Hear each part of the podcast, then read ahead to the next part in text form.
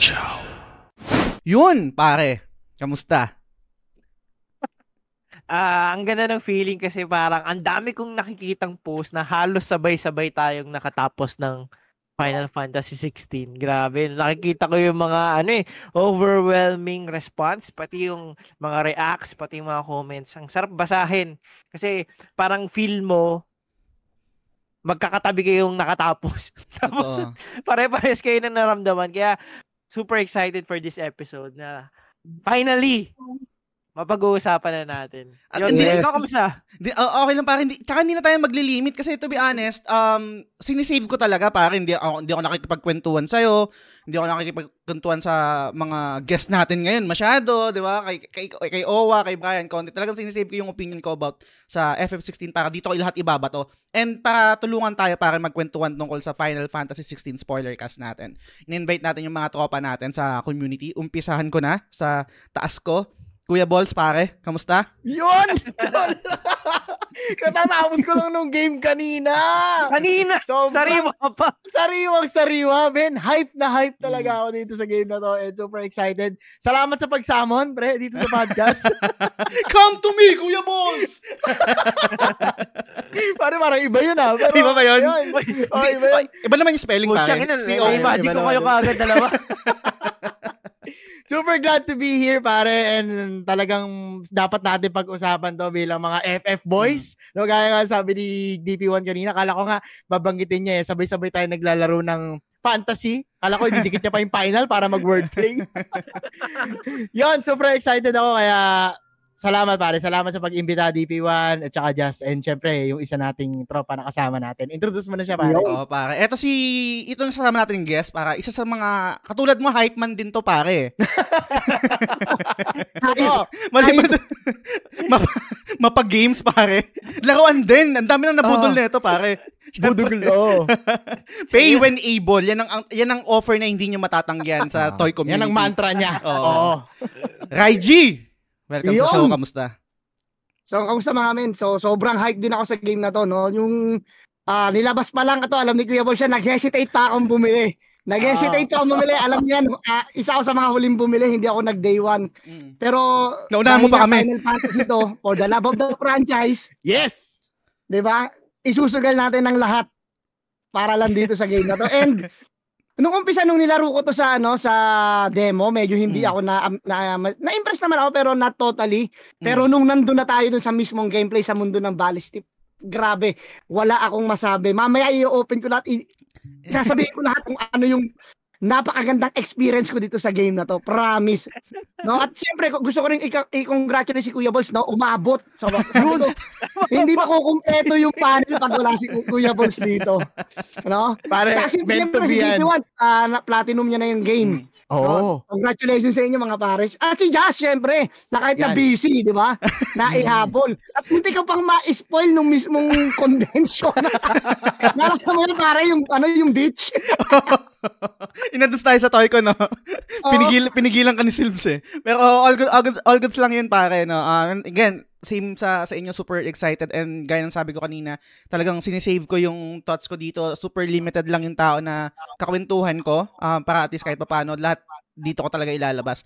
Pero para dun sa mga kaibigan natin or sa mga listeners natin na um, hindi pa nakapaglaro, um, gusto mo na mag-umpisa sa high-level thoughts natin about the game without any spoiler, right? Ah, Mamaya magdi-deep dive tayo. Tapos mag-remind din ako, guys, para at least kahit paano alam nyo kung kailan kami mag-spoil na. Umpisan ko muna kay DP1, pare. Bigyan mo ko high-level thoughts about the game without any spoilers, pare.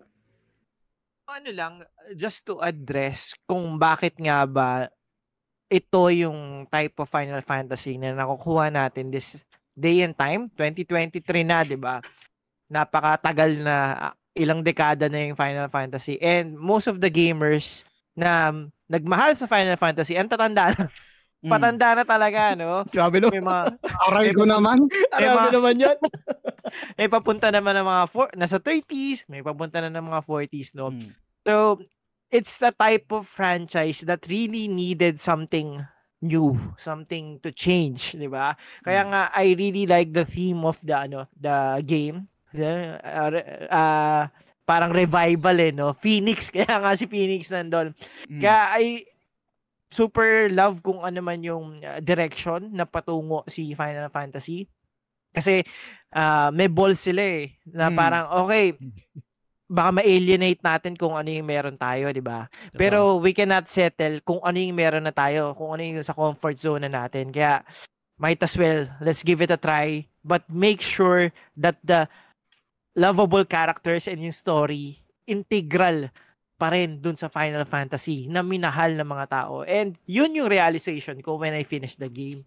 Na ang dalas na dinidi-prioritize na ng mga tao or parang hindi na masyado binibigyan ng halaga yung mga ginugugol na time sa paggawa ng music na sobrang ganda, Mm. na sobrang makaka-attach ka dun sa game, Mm. na kahit hindi ka naglalaro, papatugtugin mo pa rin siya.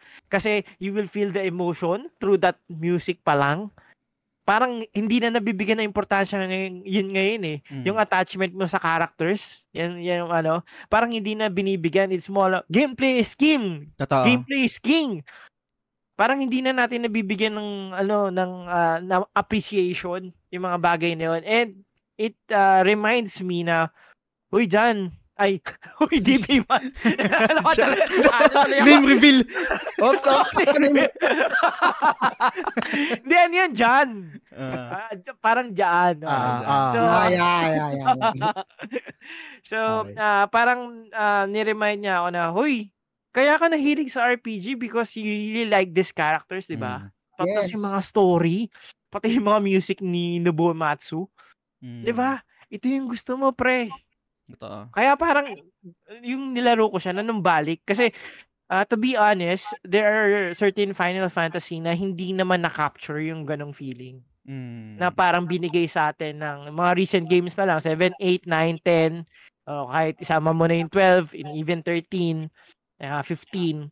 Hindi siya ganun kataas eh. So, parang ako, ibinalik Mm. yung parang tiwala natin sa Squaresoft nga eh Mm. yun mas nare-refer ko Squaresoft talaga yun yung minahal kong Final Fantasy. eh. Kaya eh, super happy sa direction. Marami talagang matatapakan. But uh, uh, as a fan, we have to grow together with the brand and the, and the franchise. Yun. Yeah, we we have to keep that motivation. We have to find that flame. Super agree pare. Oh, yun. Um, ikaw, Kuya Balls pare, high level thoughts about the game without any spoilers. Okay, high level thoughts. Pare three words lang yung naisip ko Mm. dito. Total gaming experience. Mm. Yun ang, yun ang high level thought ko dito sa game na to. Kasi growing up, playing Final Fantasy games, I'll be honest, talagang iba-iba naman talaga yung atake ng Final Fantasy. And that's their highlight. No, walang Final Fantasy na halos magkakapareho. Laging may kakaiba dyan when it comes to yung game mechanics, when it comes to the story, when it comes to the graphics. Di ba? Nag-iiba-iba. Nagiging from 2D, tapos nagkaroon ng CGI, binalik uli sa, sa PS1 days, tapos meron pang online, di ba? Mm. So, yung point ko dito, hindi lahat ng Final Fantasy pare-pareho. Mm. And for me, kahit na madalas na hindi nababanggit when it comes to awards, when it comes to the best game, kasi ang dami palaging nitpick, ang dami palaging kulang, whether it be uh, ang gulo ng story ng 13, 15 is an incomplete game, hindi ko maiwasan sa sarili ko na aminin na kahit ganun yung mga nangyari dun sa game na yon, nabenta pa rin sa akin yung game na yon. For me, it was a real solid experience habang nilalaro ko yon lalo yung trilogy na 13 na sobrang controversial, yung incomplete na game ng 15, Mm. nabenta pa rin siya sa akin kasi for me, ito yung Final Fantasy eh. Final Fantasy when it comes to yung story niya, sobrang divulge, 'di ba? Sobrang complex at the same time yung gamit ng term na fantasy, 'di ba? Yung paggamit ng mga elements gaya ng firaga, tundaga, and ito pa, yung isang malupit na ginagawa palagi ng Final Fantasy, yung love story within the game. Mm. Yung mga yon, it's what makes a JRPG good for me. Ito yung palagi kong hinahanap kapag naglalaro ng JRPG. Ito yung pakiramdam ko at yung feeling kung bakit ako Final Fantasy fan. And dito sa FF16, ha, talagang na-highlight nila dito yung best points of the game in each and every franchise. Yung mga strength ng mga previous Final Fantasy na ilagay dito and talagang when it comes to those things na importante, gaya ng for example, boss fight, Mm. music, doon doon sila nag-overkill for FF16 for me. Kaya it's a total gaming experience for me, tol. Nice. Um, Master IG, your high-level thoughts about the game without any spoilers, pare. Go. Without any spoilers muna talaga. Ah. Mahirap eh, no? So, syempre, ah, sa akin na madidefine ko dito sa Final Fantasy 16 is, ano ito eh, a, a sweet refresh to the franchise. No, ito yung sweet refresh na ibinigay sa atin ng ah, Squaresoft, ah, Square Enix, patanda na eh, no? Squaresoft eh, no? no, ng Square Enix na ang tagal bago tayo hinaina ng bagong Final Fantasy eh. Kailan ba nilabas yung 15? No, yung, tapos yung nilabas yung 15, ang daming ah, comments, ang daming side comments. Mm. And sa akin, tulad yan ang sabi ni, Kuya- ni Kuya Balls, iba-iba ang atake ng Final Fantasy.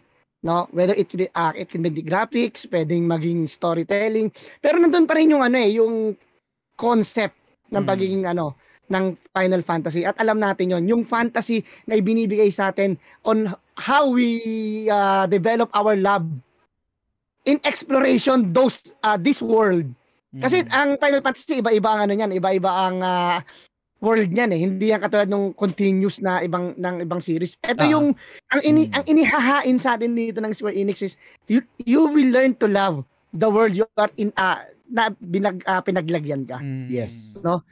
Whether it's Alexandria, FF9, yung gaya ng FF7, lahat yan minahal natin bilang fanta- ah, Final Fantasy fan. At alam ko yan, ah, just yung Final Fantasy 15 Mm. na, na nakita ko na pinost mo na hindi lang sa game eh. With ah, yung love with your father, 'di ba? Nandun yung Mm. ano eh, nandoon yung memories natin doon sa Final Fantasy. Et ito yung sweet refresh na binigay sa atin ng ah, Square Enix, no? Sobrang ganda ng game to the point na sabi ko sa sarili ko, hindi ako magde-day one ng Final Fantasy 16 Mm. titignan ko muna yung review. Pero nung nakikita ko yung post nyo na, ito yung kagandahan sa community natin eh. Mm. Yung naiyahatak ka. Nabubudol. Naiyahatak ka na. Kailangan mong bumili na ito, mapag-iiwanan ka, pre.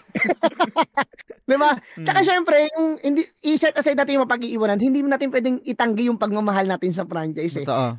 Di ba? Hindi natin may tatanggi yan. Tsaka, ang Amen, dito amen. lang, sobrang lupet ng ginawa ng Square Enix. Although may mga may mga parts na pwedeng i-enhance, pero para sa akin, ito yung perfect Final Fantasy for this generation. Mm. No, hindi na ito yung Final Fantasy na pambata eh.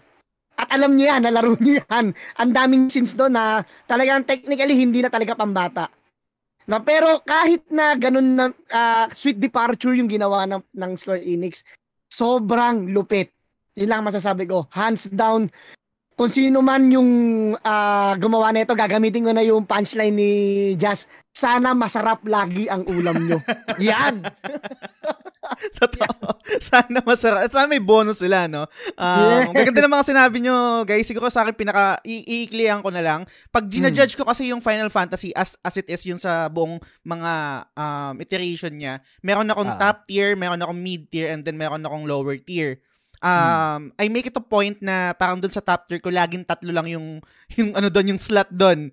Yes. Maglalagay Okay. ako ng isa pare, magiging apat na sila. Kasama na doon yung FF16.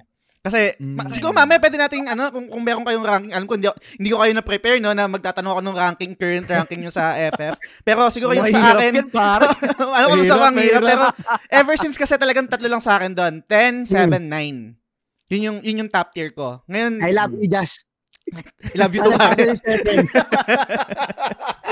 Pero kailangan kong, kailangan kong maglagay ng another slot. Kailangan kong iangat doon yung FF16. Pero ngayon, eto guys, para sa mga nakikinig, para sa hindi pa natapos yung game, i-spoil na namin dito. So kung hindi nyo pa natatapos, pause nyo na lang, balikan nyo na lang.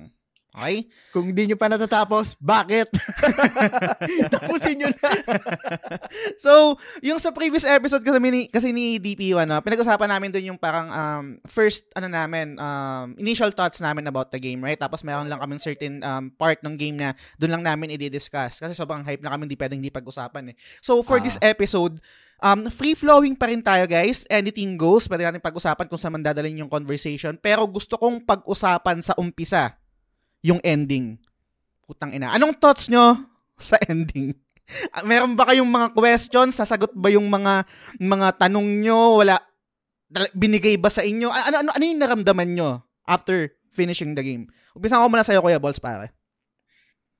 Nung una, bakit ganon? Y- y- yung initial thought ko, bakit ganon? Kasi, at spoiler cast naman na, no? Mm. Nung una, iniisip ko, dahil nga si Joshua nakahiga na, di ba? And all this time, Phoenix eh. Phoenix is equals to rebirth. Laging ganon eh. Mm. So iniisip ko, kailan yung time na gagamitin na ni Phoenix yung kanyang generic power na rebirth?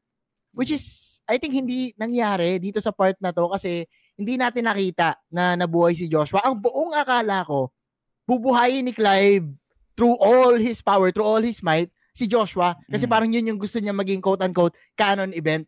Yun yung gusto niya mangyari kasi all this time, I have been his shield. Gusto ko makita niya yung mundo kung saan maayos na. Kung saan hindi na siya pressured gawin yung mga responsibility niya. Mm. Yun yung una kong naisip nung time na yun. And nung bumulwak, no, yung y- yung between habang Hmm. nakatingin si Jill dun sa buwan. Doon ako parang ah shit. Doon ako parang ano nangyari? Bakit? Bakit? Kasi it implies na parang na matay si Clive or, Hmm. or nawala si Clive, 'di ba? Dahil dun sa ginawa niya, pinasabog niya yung kristal.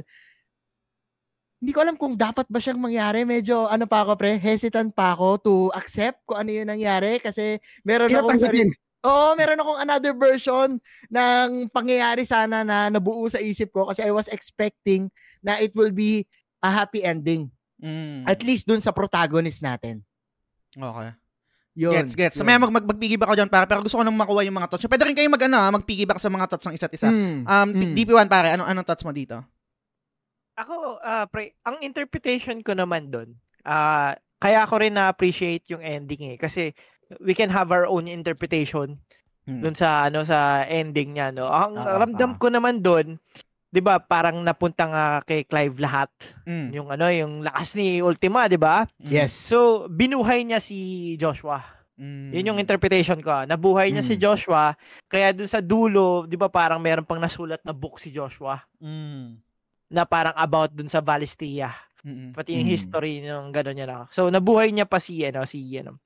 Pero si Clive, talagang ano na siya. Kasi in order na mawala yung crystal, tapos ma, ma- totally abolish yung uh, e- either, Mm. either, Yeah. kung ano mang tawag, yung Ah, magic, yes, para, ano, para mawala na yung magic, no? Kailangan niyang ilabas talaga yung buong persa niya. Kaya, pag marami kang ine-exert na yung ether, di ba, totally maano ka na yung magiging bato. Kaya, Mm. kaya Yes. parang may, hi- may hint ng magsa-start na siya maging bato totally, pero pinakita lang yung kamay. Kasi, Oo. ayaw i- ayaw iparamdam nung game yung ano yung total weakness ni ni Clive no it's more Mm. of parang uh, ka- kayang-kaya niya yun yung ano yung yung mga bagay pero ang ganda namang hint na ginawa nung game na kasi kung matatandaan nyo kahit do sa demo pa lang yun yung place ni ano eh ni ah, ni Clive pati ni Jill Yes. lagi silang nakatingin sa buwan tapos Mm-mm. meron doon yung maliit na ano 'di ba Ah, oo. Yeah. Mm. Oo, Mm. yung maliit na bagay Oo. doon. Na parang laging pin, nagpa-promise sila sa isa't isa doon na no matter what, we'll be together. Mm. Yes. Yun lagi pag tinitingnan nila yung buwan na yun. Eh, ang gandang hint na yun, na the moment na tinitingnan ni Jill na yun, nawala yun, yung maliit na part nun sa, ano, sa may buwan, no? Hinting na wala na nga si Clive. Mm. The game do- doesn't totally, ano, na sinasabi na Yeah. wala na si Clive. Mm-mm. Pero may hint na ganun. Na ano, open for interpretation. Kaya ang- yung ending niya, feel mong tapos na, pero may kanya-kanyang haka. Which is Mm. really Yes. good. Para tuloy-tuloy pa rin yung ano, yung conversation about the game. And kaya ako nasama si ah, Final Fantasy 16 sa one of the ah, best endings na na-experience ko sa Final Fantasy because of that. Mm. Kasi yung number one ko pa din is 10.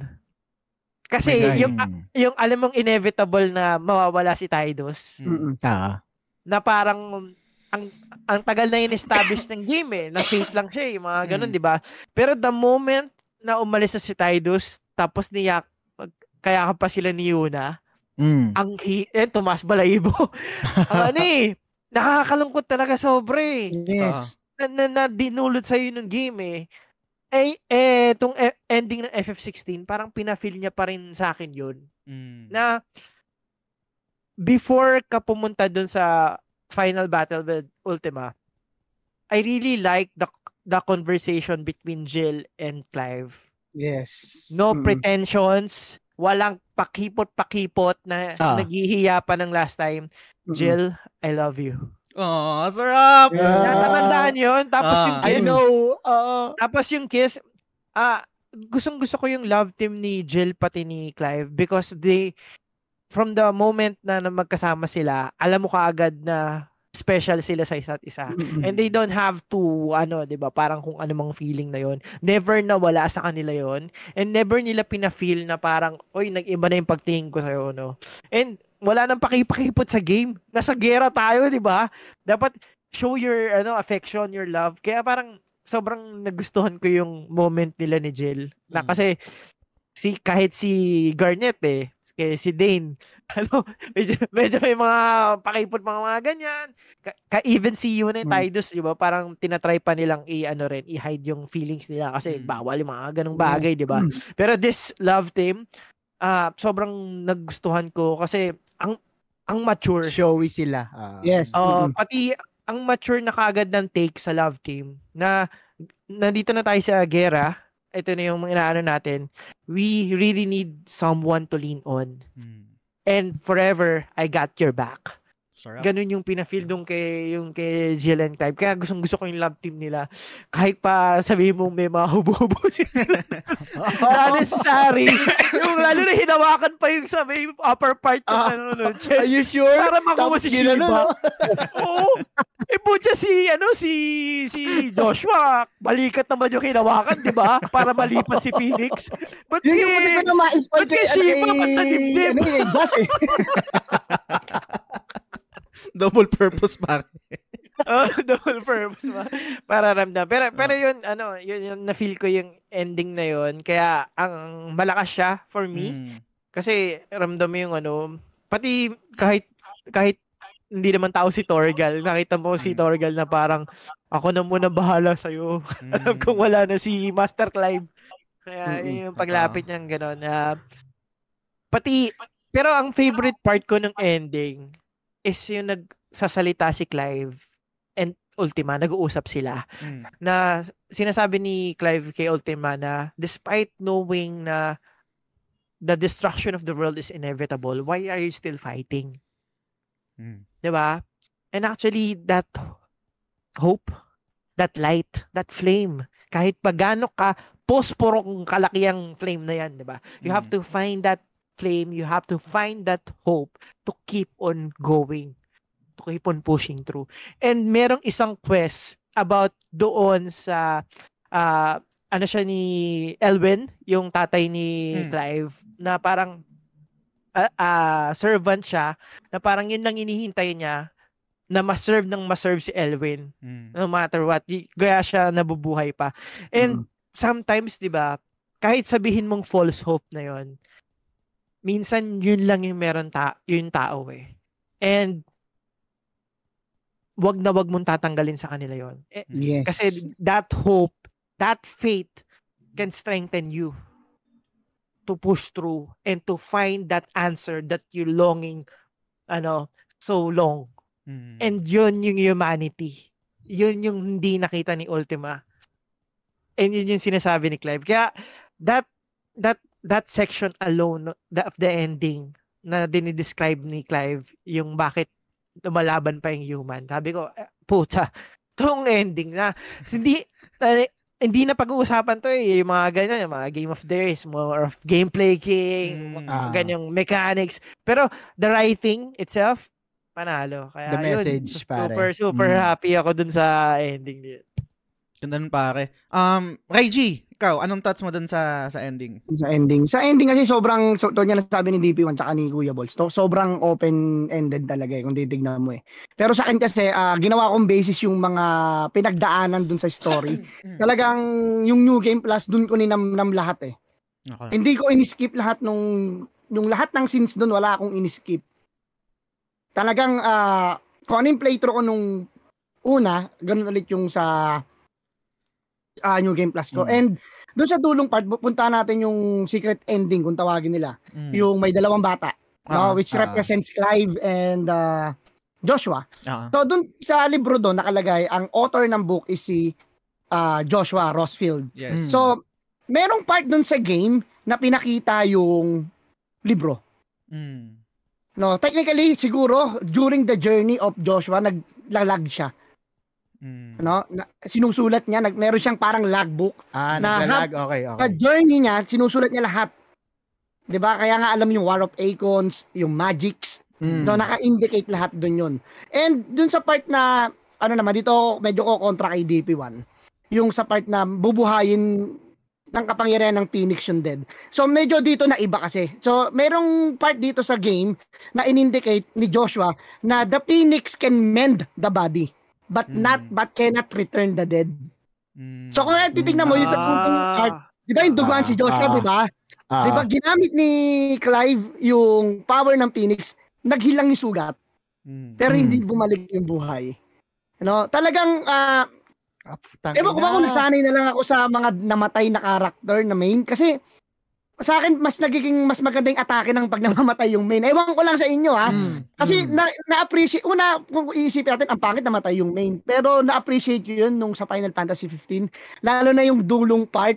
Eto, yung sa camp, no? Alam niyo to lahat. Oo, nasa yung camp. sa camp, yung huling camp, Ano, Nag, Ah, yun ah. yung nagpabigat doon lalo doon sa Ah. ending eh na guys you are the best. Oh, nag-thank you siya sa mga kaibigan niya. Ah. Kinikilabutan lang ako. sobra sobrang goosebumps yun pare. Mm. Di ba? Yun yung yung naiyak ka na paiiyakin ka pa ulit ng Square Enix, Mm. no? So di ganun din dito sa Final Fantasy 16, talagang kailangang i-reset eh. Mm. Sabi nga ni Clive, walang magics, walang acons, walang branded. Mm. even if uh, it cost my life, ire-reset ko yan. Kasi ang gusto niya kasi mangyari, yung gusto ni Sid eh, na mabuhay yung tao base dun sa gusto nilang mangyari sa buhay nila. Hindi Ah. yung dahil sa branded ka, dahil sa ikaw ay eco, uh, bearers, o ah, ikaw ay ah, ah, may magic. Ah. So, yun yung ah, pinaka-context ng ano ng Final Fantasy 16 sa akin na binago ni Clive Mm. kahit na isakripisyo niya yung buhay niya, kung ito yung para sa ikabubuti na nakararami, so be it. I am willing to give my life. Doon ako sobrang bumilib kay Clive na Actually, hindi nga kay Clive na concept yun eh. Kay ano yun eh, kay Sid yun eh. Kaya sobrang idol ko si Sid eh. Ah. Di ba? Tinuloy, Oo, tinuloy niya oo. lang eh. Mm. Kasi si Sid yung nagbigay sa kanya, ng, nagmulat sa kanya na ano eh, na ito dapat. Kasi sa Mm. umpisa, hindi naman ganun si Clive eh. Hindi ba pa ang naniniwala eh, no? Mm. Oo. Para lang oo. siyang, an- kasi mercenaries ako, ganyan, parang si, si Cloud. Pero, kung iisipin ng yung, as the story progress, na, na ano eh, na, na, nai-instill ni Clive yung, ano eh, yung belief ni, ni Sid eh, na Ah. in, to the last uh, thread of his life, yun pa rin yung binigay niya. I-reset ko lahat para mabago yung dapat mabago. And yun yung representation ng baby sa dulo na Mm. pinanganak. Mm. 'Di ba? 'Di ba yung pinanganak sabi the world is yours now sabi Ah. ni Gav. Ah. Yun yun. Kaya sobrang bigat tapos 'di ba na, nag ano lalo na yung umalulong si ano si si Torgal, Torgal. talagang mafe-feel mo na ano yun, Mm. lost Eh, of master. Master IG, singit lang ako ah. Sige Bantay master. sa lakay ang si Gab. eh. Ito, Nakakabantay yan eh. Ramdam niyo ba? Ramdam ko din yan, pare. Baby daddy, automatic. Eh, tsura yung ano eh. Ito inatakan sabi eh nandito na minsan lang to. Kaya pala yung muko, no? Bantay sa lakay yan.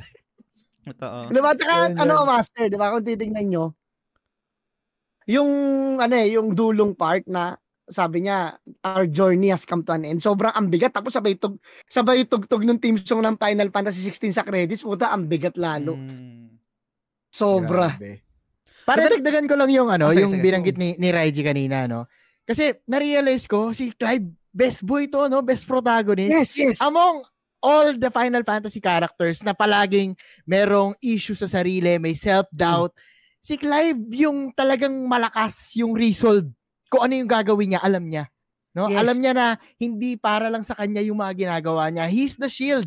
'Di ba? All this time yun yung palagi niyang binabanggit at yung mga ginagawa niya dun sa game all throughout hindi para sa kanya, hindi para hanapin lang yung sarili niya, kundi para sagipin yung kapatid niya at yung ibang tao.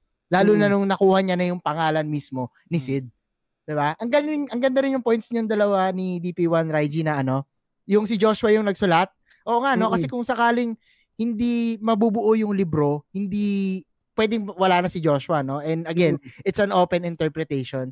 Doon sa dulo, tol, hindi ko alam kung naramdaman niya rin to, no? Nung habang naglalaro yung dalawang bata. Mm-mm. It's going to sound a little cheesy, pero nung naglalaro yung dalawang bata, naramdaman nyo ba na parang tayo yon tayo yung mga bata na yun na parang sana meron din akong piraga habang naglin habang nagsisindi ng apoy. Di ba? Oo. Sana may bahamot din ako, sana may ifrit ako. Mm. Kasi at the end of the day, yun tayo eh. Yun yung Mm. mga bata na gusto lang mag-enjoy sa kung ano yung nababasa at napapanood at nalalaro nila. Yun yung mga bata na sobrang tumatakbo yung imi- imahinasyon sa Mm. mga nagsusulat ng mga gantong klaseng game. Feeling ko tayo yung representation ng dalawang bata na yun. Eh. Pati yung Ay, aso, yung- pinangalan na. Yung isang bata doon, okay lang siya na action RPG. Yung isa doon, gusto turn-based. Nakakabay Oh, kasi di ba namili siya kung, kung War of Acons o yung isang Oo. yung lalaruin nila. totoo, totoo. So, yun yung parang isa sa mga ga- magandang ano, ang ganda ng pagkaka-interpret sa akin. Super solid na ending nun, pre. Ganda ng mga sinabi nyo, guys. Um, ako, to be honest, after finishing the game, medyo nahirapan din akong i-analyze kasi kung ititake ko siya as it is, ang unang pumasok sa isip ko, kung nangyari ba talaga yung nilaro natin, yung story ni Clive, yung story nila Joshua, right? Or parang, kasi, paano ko ba sasabihin to? Hindi naman ako religious na tao, right? So, baka hindi ko, hindi ako makapagbigay ng facts dito or ng talagang yung information na nangyari ba to or parang libro lang to na pure imagination. Pero sa kabilang banda, nung tumagal na, nakapaglinay-linay na ako, medyo iba yung naging take ko, uh, katulad dun sa mga sinabi nyo. Though may mga butas ah, na hindi ko kayang patunayan or parang magsusupport dun sa sasabihin ko, um, parang mas maraming ah, mas mas mas nagme-make sense sa utak ko na ganun yung nangyari which is for me ang nagsulat ng libro is si Clive si Clive yung buhay na usually kasi pag may mga author right may option ka naman na sa, ilagay yung totoong pangalan mo or gumamit ka ng ibang pangalan. For me, ang nangyari doon is to commo- commemorate or to honor Joshua. Yun yung ginamit niya na na, na pen name or na author name. Isa pang Mm. magsusupport doon is yung side quest kay Hippocrates na binigyan si Clive ng quill na someday pwede kang magsulat, sulat mo yung journey mo, which is totally supports na si si Clive yung nagsulat nun. Another rin na napansin ko nung nag-new game plus na ako, syempre pag una mong nilaro, hindi ko na matatandaan yung mga detalye. Kung marere- marerecall nyo, pag inumpisahan nyo yung game, meron doon nagsasalita sa umpisa na according to most, uh, Moss Chronicler, blah blah blah, and this is our journey began. Si Clive yun eh. And then on the, on the latter part, si, si Clive din yung nagsalita na this is our journey ends. So parang siya yung nag-umpisa nung story, siya rin yung nagtapos sa dulo. So for me, doon pumapasok na, ah, baka si Clive to, talaga yung nagsulat and then ginamit niya lang yung pangalan ni Joshua to commemorate his brother, yung late brother na hindi na nga nabuhay. Though, ang butas lang doon is, paano siya nabuhay? Paano siya pa nakapagsulat? Kasi nga doon sa beach scene, di ba? Parang nagiging, ano siya, crystal na siya eh. Umaano na yung, yung curse nung, ano eh, nung, nung, nung pagiging dominant niya, yung ether, etc. Yun yung butas lang doon na hindi ko alam. Siguro parang plot armor na yon or something, hindi ko hindi ko alam. Pero mas nag-lean towards ako sa sa interpretation na si Clive talaga yung nagsulat nung ano, nagsulat nung nung story na yon. Tapos siguro magdagdag lang ako ng another na talking point dito kasi para talagang sinisave ko to. Wala, hindi ako masyadong nagtanong or nag-research and gusto kong makuha yung thoughts nyo tungkol sa sa religion pare. Kasi sa una, nung unang na-meet, na-meet ni, ni Ultima, si, si Clive, ang tawag niya is Mythos, right? And then later on, naging logos. Kapag, kung maaalala nyo kasi kung sa, marirecall nyo pa, ikaw, Reggie, ewan ko, na-discuss nyo to sa, sa klase, no? Sa philosophy, right? Merong mythos, merong logos. Yung mythos, yung parang more on naglilin towards dun sa, sa myth, etc. And then Yes. logos, logos naman is yun yung parang um, reasoning, word. And kung i-relate naman natin sa Bible, um, logos rin yung naging isang tawag kay Jesus Christ. Sorry, ayaw ko kung, kung familiar pa kayo doon or kung nag-resonate sa inyo yun. So, ang, ang pumasok sa isip ko, pati rin sa mga ibang JRPG na nilalaro natin, laging defiance eh, right? Defiance ng kay God, papatayin si God. Ngayon, bilang creator, bilang kunwari may God, eto si Ultima, may create ka, and then yung in creation mo, nagkaroon ng free will, may karapatan ka bang i-dis- i-dispatch yun? Kasi create mo na yun eh, di ba? Pero ikaw yung, ikaw, ikaw yung creator, pero nagkaroon na siya ng free will eh. Meron na siyang sariling buhay eh. And same din to, yung in contrast naman, which is kay Barnabas. Si, Bar, si Barnabas naman, pare, habang nilalaro ko, nakikita ko sa kanya si Noah. Si si Ultima kasi yung yung dun sa, sa sa first part ng Bible na ah, lal- great flood kasi makasalanan na yung mga tao. Papa, ano, ano na, tas magliligtas lang ng isang tao. And then parang for me, si Barnabas yon na siya lang, ah, sasambahin ko tong Diyos na to, sasambahin ko tong si Ultima na to, and then, mapupunta ako dun sa pa, quote-unquote parad- paradise na yun. Pero yun nga lang, olat siya kasi hindi niya alam na ang plano ni Ultima, total na hindi kasama yung mankind, yung humanity. Sila lang mga quote-unquote Diyos yung mag exist sa sa, sa, sa, sa paradise na yun na gusto nilang gawin. Mm. A- an- anong, anong thoughts niyo doon, guys? May, meron bang nag-resonate ba sa inyo yun? Or naisip niyo ba yun yung, yung aspeto na gano'n? Kasi isa yun sa mga, kaya gandang-ganda rin ako sa story na ito na merong nare-relate ko siya sa ibang bagay, isang sa ibang work of, uh, work of fiction sa, sa hindi ko sinasabing work of fiction ng ng Bible ah, kasi syempre, may pinagmulan 'yon.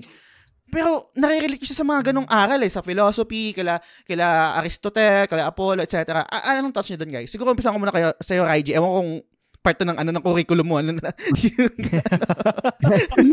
Actually, yung sa game, medyo nag, ano eh, may talagang may mga part na parang hinaluan ng religion eh. mm, No, talaga may paano sila, may pa, may pahaging. mm, Nauna nga doon, sabi mo nga, yung ah, parang yung kay Noah, parang ganun yung naisip ko doon. Nung ah, na si ah, Barnabas yung pinaka parang ah, disciple, ah mag nasasagawa ng plano. Ah, No, which is technically, technically ang ang pagkakaiba lang talaga sa Bible na itong ah, ginawa ni Ultima kasi is so sa Bible ang kay God to save mankind. mm, Doon sa ano sa FF16 to save or to preserve yung godhood. God, yung mga gods, di ba? Yung Oo. mga, ah, tapos ang daming ano, ang dami doon yung hinati yung dagat. Sabi ko, meron Mm. parang ano na eh. Sabi ko, may may pahaging na eh. Sabi ko, hinati yung dagat, parang Noah, ano talaga, parang kay Moises. sa Ten Commandments kay Moses. Mm. Tapos ah, eto ah spoiler na ng konti.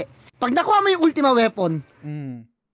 ang nakalagay na description doon, His world shall be the beginning and though shall it will be the last. Mm. Genesis tapos mayroong ano, Mm, di ba? mayroong ah, verse. Oo. So sabi ko, tanginan to, parang talagang, sabi ko, pwede kong ipasok yung ah, religion dito eh. Sabi ko, pero sana maipasok ni Jazz. Pero eh, tulad niya, thank you pare na naipasok mo. no? Talagang ang dami, ang dami. Tapos ito pa, yung sacrifice. Mm. Sacrifice. Jesus Christ sacrificed his life Mm. to save mankind. Kasi yung... Ganon din yung ginawa ni Clive. Exactly. Di Diba? ba kasi logo, tas yung, yung term pa na logos na ginamit nila. Kasi hindi Yes. yung isang tawag kay Jesus Christ eh. Logos eh. Oo. Kaya ngayon sinabi na, na yung sa huling ah, final fight, 'di ba yung tinawag niya na logos, have you awakened? Mm. It cannot be. Sabi ni Ultima. Yung sinabi yung logos, sabi ko, ay putya, ano talaga to? May, kumbaga, hinaluan ni Square Enix ng ah, religion pero hindi siya halata. Mm. Hindi siya halata na kasi yung iba mapapansin yan, ay hindi, ah, inano nila sa religion. Pero si Square Enix, ang galing nung ginawa nila, puro mga parang pahapyaw lang eh. Puro ano siya Yung pare, binigay eh. Um, hindi man siguro eksakto na one is to one, more on Yun. inspiration or allegory. 'Di ba? Parang ganun yung ginamit. Kasi at to, to be honest, ang daming allegory dito. Allegory ng climate change. Allegory ng slavery. Actually, parang slavery, hindi ng allegory yun eh. Pero yun, yung climate change, right? Medyo ko- konektado rin dun sa FF7, right? Yung masisira na yung mundo. Same din dun sa, um, tawag dito. Yung, yung blight kasi, right? Yung, kung nalaro nyo yung Tales of Vesperia, pag gumagamit ka ng mga machines doon, um, parang yung, yung kapalit nun is kinukuha niya or parang sinasak niya yung energy ng, ng mundo. Parang ganun din eh, etc. So, Oh, Pantay sa pantay siya ganun. Pag gumagamit ng magic, the more you use magic, Mm. nagwi-wither yung mana tree. yes. Mga Di ba? ganyan. Ang sobrang ah, sobrang galing ng Square Enix dito eh. Kasi mapapansin mo talaga lalo kasi ako kasi ang parents ko kasi both religious yan. Ako lang ang not technically not practicing. Okay. okay. Pero yung ano kasi syempre lumaki ako sa with, with my parents. Mm. Alam ko yung context context ng pagiging Catholic. Na, nabigyan ako ng idea eh tungkol dun sa ano eh sa sabi ko er, may part na to ng religion. Na umpisa may pahapyaw na eh. May Mm. bigay may bigay ng atake pero as you progress through the game, habang iniintindi mo yung istorya, na, naliliwanagan ka na, Teka, parang may halo na to na religion na to. Yan sabi mo, yung kay Noah's Ark. Napansin ko yun eh, kasi 'di ba si, Barna, si Barnabas ang ano eh, ang pinaka, kumbaga, yung tigagawa ni Mm. Ultima, which is, kung babasehan rin sa Bible, ganun din. Hindi, hindi naman, technic, hindi naman directly nag-interfere si God eh. Gumagamit siya lagi ng ano, ng magsasagawa Instrument, ng plan oh. niya. Which is yun yung pinakita dun kay Ultima.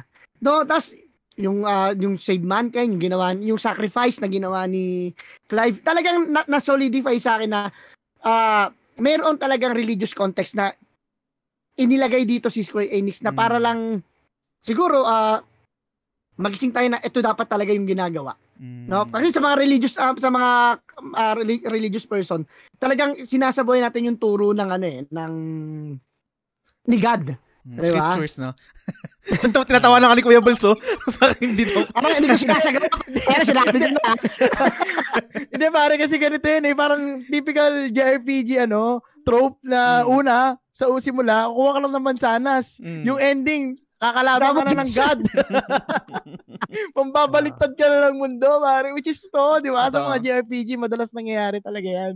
Pero, O, same dito, di ba, ano, ano, Kuya Balls, di ba, sa umpisa, parang mercenaries lang si Clive, eh, na, o sige, ito, kukunin natin yung ah, dominant of, I, ah, of ice. Tapos Mm. nito, parang in- inupahan sila eh, yun ang grupo nila nung umpisa eh, pero, Oo. then, at the end, di ba, si Ultima, God ang ba- babanahat. Mm. Totoo, totoo. Tsaka siguro, dyan sa point niya na yan, isa lang ang comment ko. Baka kaya hindi ko maintindihan si Ultima pag nagsasalita. Di ba ganun kapag ano, masyadong, masyadong ano na, yung lingwahe sobrang outdated na. Hindi ko maintindihan, napakalalim lahat ng Mm. English. Di ba? Totoo. D- DP1 Ako pare, ano? anong, anong thoughts mo dito? Sorry. A- ako naman, to be honest, ah, ah, tinatry ko talagang i hiwalay lagi. Mm. Parang yung comparison sa religion natin, tapos yung. Mm. Kasi sobrang daming games talaga ng ano, ng gadang kalaban, Mm. di ba? Ah, ah. Um, kukompare ko mamaya, pero for me, mas masahol si Yu Yevon Mm. compare dito kay Mm, Ultima. mm. Kasi kung maalala nyo, yung sa may bandang ending na, sinasabi rin ni Joshua is the weakness of Ultima is yung biglang pinakawalan niya yung faith ng people. Kasi dun sa unang-unang ginawa ni Ultima yung mga tao, yung Mm. kinrate niya talaga, sinasamba siya eh, di ba? Siya yung nagbigay ng ganto, siya yung magiging ganto. Pero sa totoo lang, from the start pa lang, kaya kinrate ni Ultima is for the sole purpose of their preservation. Yes. Ah, Yes. yun talaga, hindi siya nagpretend na kung ano. It's more of misinterpretation lang na tao na, "O, ikaw yung God namin, ikaw yung creator Mm. namin, Mm. ikaw yung nagsasalba sa amin. Na pagtagal, yung mga tao nawala na ng faith sa kanila, nagkaroon ng faith doon sa crystals kasi yun yung nagpo-provide ng something sa kanila. Mm. Mm-mm. Na si Ultima, oh, wala naman akong paki sa inyo. Okay, diyan kayo umasa. Diyan ko rin kinukuha yung eater na parang mapalakas ng mapalakas ng todo. Kinukuha yung resources ng world para mapalabas ko yung gods, yung kami-kami, para Ah. ma-preserve kami. So from the start pa lang, tong type of god na to is something na very selfish Mm. na parang hindi ko siya marirelate dun sa ano. It's parang tama kayo eh yung kay Barnabas, parang siya yung ano, parang siya yung talagang person na taga-gawa ng mga kailangan niyang gawin dun sa mundo. So yung parang eh, blind blind anong tawag dito? Blind follower. Oo, blind follower, no? Mm. May mga ganun talaga. So, yun yung naging weakness niya kasi instead na mga tao merong faith sa kanya, ito yung Mm. God na parang walang pake na, ah, na unused kang. Kaya ako, from there, parang na-separate ko na kaagad. Na ano, Eh, sa, sa, Ay, sorry. Go, go, go, go. go. i- Hmm. baka mawala kasi sa Ah, isip so, ko, so, sorry, go, ah. go, go, go. ihahalin tulad ko siya kay Yu Yevon na mas Mm. masahol pa. Kasi sa F15, si Yu Yevon, tinitrick niya yung tao na parang this cycle, na ito yung masama, na merong sin, ng ganito, tapos mag, ano na naman, magkakaroon ng calm, tapos biglang meron na namang cycle na ganito, na mga summoner, ganon. Pero tinitrick niya lang ng people na parang wag, wag na mag-isip it's more of ito, itong cycle na to, tanggapin nyo lang ito. Mm. Parang ginagawa niya rin to dong ano, mas masahol pa sa pagpatay sa mga tao. It's more of parang yung cycle na paulit-ulit lang. Hindi ko al- hindi ko ma-explain ng todo ngayon, Mm. pero for me talaga mas masahol si Yu Yevon Mm. sa mga nakalaro ng FF10. Ang ganda, ang ganda ng sabi mo, parang mag-piggyback lang ako ng mabilis, no? Kasi parang babalik at babalik tayo dun sa ginamit na tawag ni ni Ultima kay Clive, which is logos. Yun yung malaking difference ni Barnabas. Si Barnabas, gaya ng sabi natin, blind follower. Si, si Clive kasi, isang term din or isang um, definition rin kasi ng logos is reasoning. Yun yung meron si Clive eh. Meron siyang reasoning, meron siyang um, ability to question, ability, kasi it's super, super importante nun eh. Minsan kasi, di ba, kahit naman sa, sorry na, relate ko ulit sa totoong buhay, kasi ganun talaga. Pag lagi lang tayong kontento sa status quo, hindi tayo mag-proceed eh. Hindi, walang, hindi natin mabebetterment, mabebetter yung, yung buhay natin, right? Kailangan natin questionin yung mga bagay-bagay kasi hindi naman yun for the sake of questioning lang, but um, to to have a better life. Kasi hindi natin deserve yung, kunwari, eto yung status quo, eto, eto na yun, eto na yun, pag bearer ka, pag pinanganak, pag pinanganak ka na, na branded ka, eh, slave ka na, hindi tama yun. So, questionin mo yun, and yun yung meron si Clive. Right? Su- su- super, super gusto gusto ko yung, yung, yung aspeto na yun. Um, Kaya ako sa, kung marerelate ko siya sa totoong buhay, mm, yung words na sa Bible, don't take it word for word. mm, Na, na parang, kung yun yung nasusulat, yun na nasusulat. K- mm, kasi alam naman din natin sa feeling natin kung ano yung parang tama at ano yung will ng Diyos. mm, Na parang minsan nga, yung mga karamihan ng tao na may misinterpret lang. Ito yung nakasulat eh. Ito yung nakasulat eh. Eh, yung Bible na yan, tao lang din naman ang nagsulat yan, di ba? mm, and Ilang iteration na Sobrang yan. tagal minsan, na. Oo. Minsan ang dami na, na misinterpret na rin. Wala wala silang parang tamang context the way nila pagsulat sa ganito. So yung mga bagay na yun, no, parang ganun si Barnabas. mm, Dahil totoo. binabasa niya lang, no? Oo. Rel- related rin yun to be, to be honest kung kung na ano yung yung yung story ni Barnabas kasi taga Valistia din talaga siya. Meron siyang nanay, right? Yung nanay niya is yung Mm. sumasamba dun sa Circle of Malistia or something, nakalimutan ko yung, yung name nun. Tapos lumabas sila, nag-travel and then bumalik siya sa ano sa Valistia. Magbasa mag magcambio lang ako ng konti guys, no. I-incorporate ko dito yung ano yung comment ni ni Macy Tang Balyares sa mga supporter ng TGS. Sabi niya, "Nakulangan ba kayo sa pagkamatay ni Annabella?" Kasi for me, parang underwhelming niya. Siguro dahil sa simula, gigil ako sa kanya, so I was expecting something more than just her going insane. Anong anong thoughts nyo dito guys? No? Kasi to be, to be honest, nung, nung bago-bago pa lang, nung nag-uusap kami ni DP1, super interest, interested ako kung malaman kung ano yung pinanggagalingan ni, ni Annabella. Um, meron ba siyang ulterior motive? Pero only to find out na ang talagang goal lang niya, gusto niya ma-preserve. Sobrang elitista niya. Ayaw niyang mapunta yung line ng Phoenix sa ibang tao. Gusto niya dun sa ano. Kaya mapapansin niyo guys kung, kung nabasa niyo yung yung yung tawag active time lore o kung tinitingnan niyo yun, magpinsan pare si ano, si Elwin tsaka si ano, si Annabella. So incest para ma-preserve para doon lang sa pamilya ducal line ng ang ano, doon lang talaga mapupunta yung Phoenix, doon doon marireward, doon ma-awaken. So dito sa question ni, ni Macy, um Nag-result kasi sa akin yung question niya, medyo, medyo underwhelming rin for me. Para siyang nakirelate ko kung fan kayo ng Game of Thrones. Super insane, super, super isang sa mga character na kinainisan ko si Cersei. Pero respect kasi ang galing niya mag, magsalita, ang, ang galing niya sa politics, etc. Pero Yeah. nahulugan lang siya nung, nung ano eh, nung, nung mga bato kasama si Jamie. Parang gusto ko ng something more um sinister or more um meaningful na pagkamatay, hindi lang yung ano, Nawala yung audio mo, Raiji. Um, pero yun, ang, gruesome, gruesome. ang, ang gruesome na pagkamatay. Ah. Pero kayo guys, anong anong touch nyo doon? Kung, kung meron kayo dito sa kay Annabella. So, umpisan ko muna sa'yo, Kuya Balls. para yung on how the story goes, kasi medyo magugulat ka kung bakit yun ginawa. Pero it it's one of the most twisted, one of the most betraying. Although alam ko, hindi siya bago, no? hindi na, gaya na sinabi mo, di ba? Parang may trope na ganito sa Game of Thrones. Hindi siya bago yung mga ganitong klaseng betrayal, lalo pag nanay. Pero ito yung isa sa mga twisting events dito sa sa game na talagang tangina ba't niya ginawa to? Tapos sa harap pa mismo ni, ni Joshua no? Si Joshua na quote unquote na sobrang inaalay niya yung buhay niya na gusto niya yung favorite son niya. Ika nga. So yung time na yon medyo talagang nagkaroon ako ng feeling of hate dun sa Mm. character ni Annabella kasi hindi niya kailangan gawin yun. Eh, Parang isa siya sa ano, sa catalyst kung bakit nangyari yung mga events na nangyayari Mm. kila kila Clive, 'di ba? Kung bakit sila na-invade, kung bakit quote unquote sa una namatay si Joshua. It's it's all it all happened because of that uh, woman. So parang may trope ako na tangina nung nangyari yon sana hindi niya ginawa kay, Mm. sa harap ni Joshua kasi kahit na anong gawin ni Joshua or kahit anong ginawa ng nanay niya, hindi naman silang, ano eh, matagal silang di nakita eh. Most probably, hindi naman na-open kay Joshua na ganun yung ginawa ng nanay niya. Siguro Mm. sa latter part na lang sinabi ni Clive na siya talaga yung traitor dun sa ano, sa kwento natin. Pero imagine kung ikaw yung ano, ikaw yung anak, tapos sa harap mo nangyari yon na ginawa ng nanay mo, no matter what she did, ang ano nun, pare, ang, ang sakit nun, ang sakit Mm. makita nun. It, it's really traumatic. So yung scene na yon for me, although pa, parang di naman sa pagiging masokista pero tangan deserve niya yon for all what happened sa Final Fantasy 16 pero for for Joshua hindi niya dapat makita yon hindi sana nangyari yon Mm. Ikaw, Kaiji, anong thoughts mo doon kay Annabella?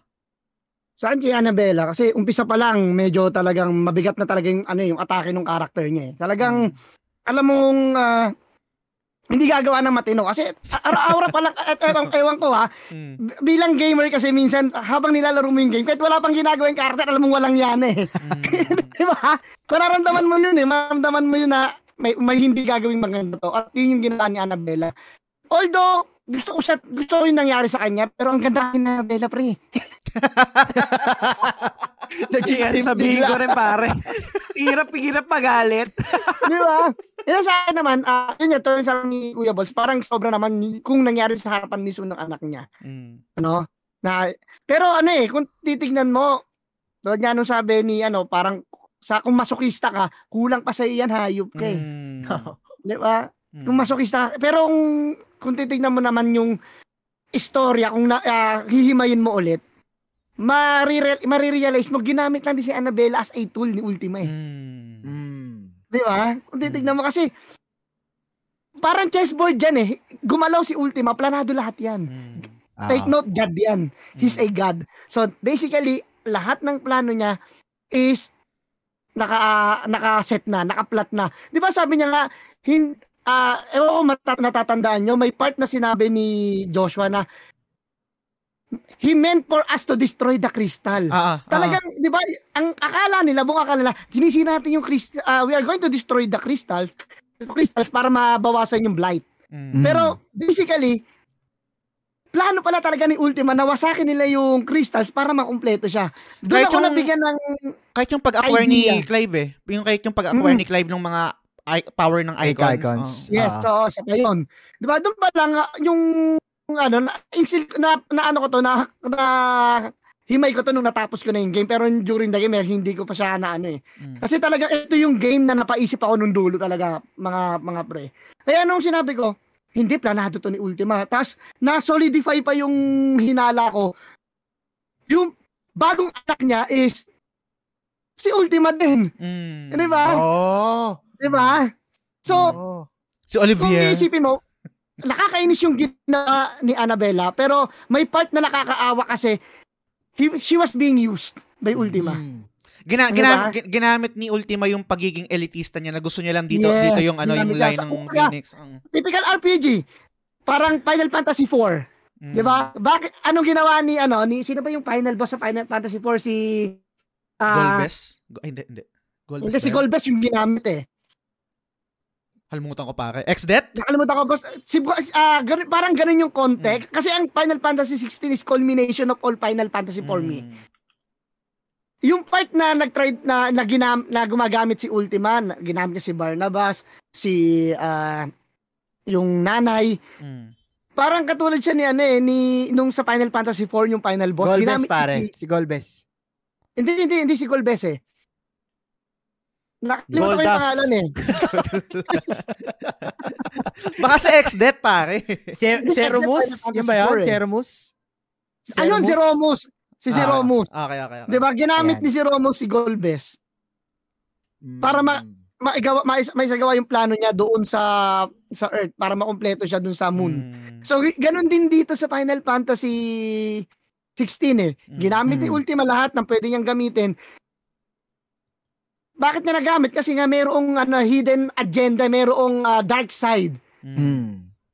Kaya madali niyang mani- ah, na-manipulate yung mga tao na yon para gawin yung gusto niya. At yun yung gina- ah, ginamit ni Ultima kay Annabella. And although nakakainis si Annabella, yes, nakakainis siya. Pero kung para sa libro, if we will read between the lines, nakakaawa siya. Mm. Kasi Yes, ginamit yes. lang siya ni Ultima. Although nakakainis pa rin kasi talaga kasi sobrang elitista. Tsaka ang tagal nilang hindi nagkita ni Joshua. Mm. Ah. Pero hindi mo man lang na ano, anak, 'di ba kung ikaw magulang, siya hindi iniisip niya pa rin yung preservation ng pagiging elitist niya. Mm. Yun yung, na, yun talaga yung nakakainis sa kanya pero nakakaawa. Gets, Tsaka gets. feeling ko, Raiji, to add onto that, no? Kaya ginawa niya kung ano yung ginawa niya. Kasi siguro sa pride niya din, na hindi niya makita na makita hindi niya kaya makita si Joshua knowing what she did knowing what choices 'di ba she made dun sa path na yon habang papunta na sila dun sa kung saan yung scene nila with Bahamut. Feeling ko pride din talaga yun eh kasi you could have forgiven yourself or you could have just dropped the knife and hug your your son 'di ba? Pero hindi niya yung ginawa. So isa rin talaga yun sa parang nakaka- ano talaga nakaka-tilt nung time na yon nung, nung scene na yon sobrang gruesome Ikaw, DP1, meron kang ano, gustong idagdag dito? Ah, bukod sa ang galing ni Ultima gumawa ng mga babaeng ano, creation. Grabe. Ah, actually, ano, sobrang gustong-gusto ko yung eksena 'yon. Kasi ah kung yung mga tao ay ah, I totally agree kay Cersei, 'di ba? Parang mas sa lahat ng k- kawalangyang ginawa mo, Mm. sana mas brutal pa yung mangyari sa no? mm. Pero sa totoo lang, yung kay nangyari kay Annabella, kung isa kang ina, wala nang masasahol pa kung itakwil ka ng mga anak mo Mm. at itakwil ka ng pinakamamahal mo. And I completely agree dun sa sinabi ni Kuya Balls. Nung the moment na nakita niya kay Joshua, kahit mahal na mahal niya si Joshua, hindi niya nilapitan because Mm. of that, ano, the pride, na hindi niya matanggap na nagkamali siya. Mm. Na, bu- na pwede palang buhay pa yung anak ko. Mm. Bakit bakit completely bi- binaon ko na sila sa limot? Hindi Mm. ko man lang sila pinaglaban. Hindi ko matanggap 'yon na totoo 'yon. Kaya pinangahawakan niya yung bagong anak niya. Oo, na, na yun eh, yun na yung legacy ko Mm. eh. Hindi ko na kayo matanggap as legacy ko kasi napakawalang yanan ng ginawa ko sa inyo. So yung yung moment na yon na makita mo na nagmamahalan si Clive and Joshua, Annabella felt defeated sobra Mm. na itong mga pinag tinakwil kong mga anak na feeling ko wala ng future na hindi sila malakas yung yung line namin meron pala so hindi ko matanggap to Meron yung, din, yung meron din dun pare, correct, correct nyo ako ah, na parang merong facial expression dun si Annabella, hindi ko masyadong ma-recall kung tama to, na merong um, sense of dismay or pagsisisi nung nakita niya, putang ina, si Clive, may icon rin. yes Di ba? oo. Tama ba? Tama ba yung Ah. na- Y- ano? y- y- yun yung sinasabi ko eh, Yes, na mm. yung, yung defeat niyang yun, na parang nakita niya yung dalawang anak niya nagsistrive, Mm. na kinaya pala yung mga pinagdaanan nila na oh my god tapos ito ito lalaban ko itong batang to eh, yun yun sobrang ano niya talaga eh Nga, hindi a- ang ganda na sabi ni Kuya Boss pride talaga eh Mm. kasi sobrang elitista niya na Mm. talagang sobrang proud na proud talaga siya sa sarili niya na hindi niya matanggap yun pero sa totoo lang after that scene yung favorite ko Mm. yung kay Dion Oh my God. kung Ayan paano na. niya napatay yung tahat. Ang ganda nung eksenang yon. Ay, gustong gusto ko rin yung pacing kasi Mm. pinagmukha ng game na isang anak na nagre-rebelde na nawala yung reasoning niya, sinira lang yung yung buong kingdom. Mm. Nagmukhang ganun eh. Yung Oo. pagkakalabanin mo na si Bahamut, yung Yes. parang in-establish pa na si Joshua, nag-usap na sila, 'di ba? Tapos Mm. biglang iba pala yung plano niya. Oo. Nagmukhang, alam mo yung kadalasan sa mga anime na biglang merong nagrebelding prinsipe. Mm. Mga ganun tapos biglang nalulung na hindi hindi mo na makausap ng maigi. Parang ganun lang. Pero after mo talunin siya, tapos nagkaroon ng flashback ng ganun, Mm. na kaya pala niya naramdaman yon kasi he felt empty na. Mm. Na yung, Ultima ulit. Si Ultima ulit yung Oo. reason, di ba? na, na, Ultima, na, ultima yung, ulit. na yung taong ginagawa ko lahat ng pagsisikap ko para sa approval niya. Napatay ko. Mm. Napatay ko. Para saan pa tong ginagawa ko? Mm. Walang yapat. Mega player na! Tsaka ang angas din pare nung mismong sine, totoo, I totally agree dun sa yung pacing niya. Dagdagan ko lang pare, ito yung first time kasi na nag-tag team yung magkapatid pare dun sa Yes. fight. Oh my Oh, God! pa- oh, Yes. Ah, Meron doon Yes. isang scene, gusto ko isang scene doon na parang, Oh. di ba, tumalsik si Phoenix, gumanon si, Ah. si Caleb, I got you, bro. Parang ganun yung gusto kong sabihin. Ifrit! kaya, kaya, kaya yun yung masakit na masakit kay Annabella. Mm. Yung biglang makita niya, puchang na, kaya ako nga binitawan dahil ang hina-hina ni Joshua, lumpo-lumpo. Oo. Tapos itong si Clyde, Grabe wala man lang talaga. ikon. Hindi, pero DP1, na ah, inter, ah, batin ako. Mm. Gustong, gusto, ah, isa din yung part na yon kung bakit ah, nat- nadagdagan yung visit ko kay Annabella. Kasi parang, alam mo, sige, mag-away kayo, walang pakialam. Kasi ito yung gusto ko eh. I Mm. don't care kung ah, masira yung pamilya mo. Just, ah, ma- ma- matupad ko lang yung gusto ko. Ang mahalaga sa akin, yung gusto ko, I don't even care kung makasira ako ng kingdom. Eh, pag Mm. sinabing kingdom, marami nasasakupan yan eh. Mm. Di ba? Kung i- wala kang ah, wala kang ka-remorse-remorse dun sa pwedeng mangyari. Mga tao. Tapos, ang, oo. tapos ang sarap ng upo mo sa trono. Mm. Di ba? yung, yung anak, ang sarap nung higa. Wala ba dito sabi, ng, sabi ni Eric doon? Papa, look, the boy is playing lato-lato. Akala niya lato-lato yung maniga. Oh my God. Ang angas din nun. Tsaka dun din yung ano yung Ifrit Ryzen, right? Putang ina, nag, nag-fusion yung dalawa. Oh my God. Pare, for me, yun ang pinaka the best na boss fight dito sa Mm. Yes. sa game, no? Na talagang, oo, may may mga inangat pa when it comes to the latter boss. Pero itong part na to, yung una, talaga silang nagsama as an icon. Mm. Isingit ko lang, Yes. isingit ko lang guys ah. Ah, Mm. This is one of the Final Fantasy na talagang ma-appreciate mo yung villains. Mm. Yung Yes. yung arc niya sobrang na, na build up talaga. Kitang-kita mo talaga yung character ni Benedicta, ni Hugo, ni Dion. Dion. Mm. Tapos ayan 'di ba si si Barnabas tapos si Barnabas. Ultima. Yung limang yun parang mas kaya nauna pa yung laruan nila eh kasi sa mga kakampi. 'Di ba? Kasi sobrang in-establish. Siguro yun na rin yung ano, yung ah result ng walang party member instead of Mm. ah, focusing on the part ah, other characters ng party member mo. Nag-focus talaga sila on building up the villains. And kaya naman sobrang ano, sobrang ganda talaga ng ano napakita ng mga villains dito. Tanong ko sa inyo, guys, Mm. anong arc nung game yung pinaka-favorite nyo? Uh, grabe. Um, sa si- akin, ano, kay ano. ah, sige, ikaw muna. Ah, sige, ah, Sige Jas, lang, ikaw sige muna. mo. Ate, unahan ko na sa akin kasi ito talaga yung nung na-experience ko to, I'm not sure kung part to ng arc, I think part rin to ng arc. Nung na-experience ko to, ay putang na, ito na yun. I'm sold, pare. Awakening. Awakening yung pinaka, ano. Oh. yun, yun talaga yung, Accept Yun- the truth, no? oh, accept the truth, pare, Mm. that Final Fantasy 16 is a Final Fantasy game. Um, Yes! Kasi syempre, while playing the game, meron hindi hindi ko naman sa parang sinasabi na may doubt ako sa ah, Creative Business Unit 3, hindi naman sa ganun. Pero syempre, meron ka mang mga reservations, right? Na-enjoy mo yung yung first part, uh, na-hook ka or parang nagkaroon ka ng ng um, cliffhanger doon so anong nangyari, etc. Pero yung dun sa um, Awakening yung kay Clive, yun yung yung first na, kung naalala mo parang nagkwentuhan tayo, yung map- mapapatayo ka sa upuan mo eh while playing the game. Na, lag- lagi ko kasi lagi ko nabibigyan ng ano ng comparison siguro para gusto ko lang maging strong yung yung punto ko. Gantong ganto or medyo angat ng konti yung sa FF16 yung Awakening kasi may bias ako sa Final Fantasy.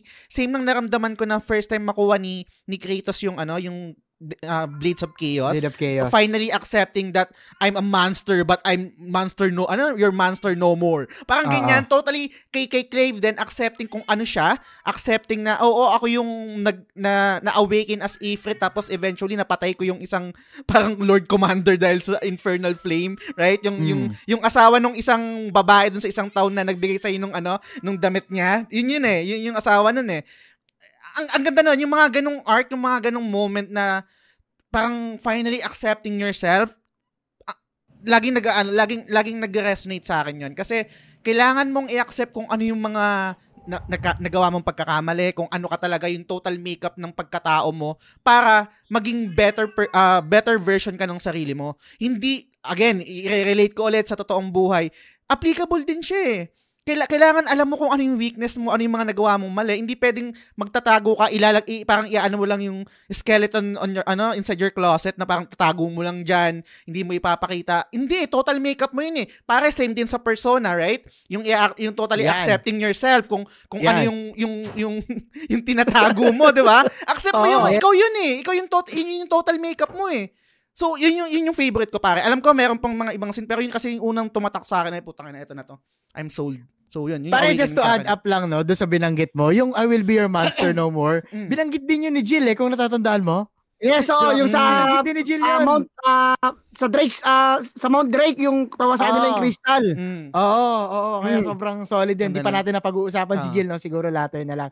Magpipigibak ako dyan sa scene na yan, pare, kasi tangina, yan yung parang, all this time, inaano tayo, di ba? Uh, tinitis tayo na kung anong pwede mangyari. Phoenix versus Oo. Ifrit, ito si Garuda versus Ifrit, ganyan, or Garuda versus Clive rather.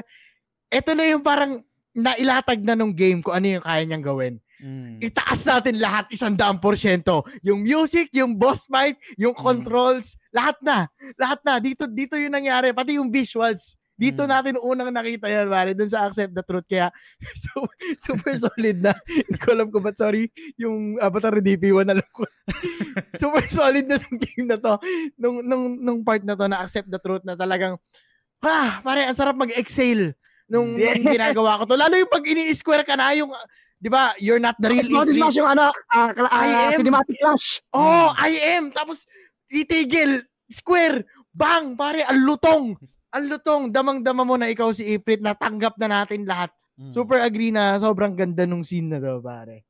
Yeah, so sa akin din, ah, Find the Flame pa rin talaga is- isa sa mga pinaka-solid dito. Ito yung isa sa mga part ng mga game na nagpahinto sa akin. Ninamnam ko yung soundtrack. Oh. Nag- Nag-umpisa to dun sa ah, balikan natin Final Fantasy 7 Remake, yung lumabas, yung dulong part, na bumaba si Sephiroth sa ere. Ah, Diba? Yung, tapos tumugtog yung, ah, yes, yes.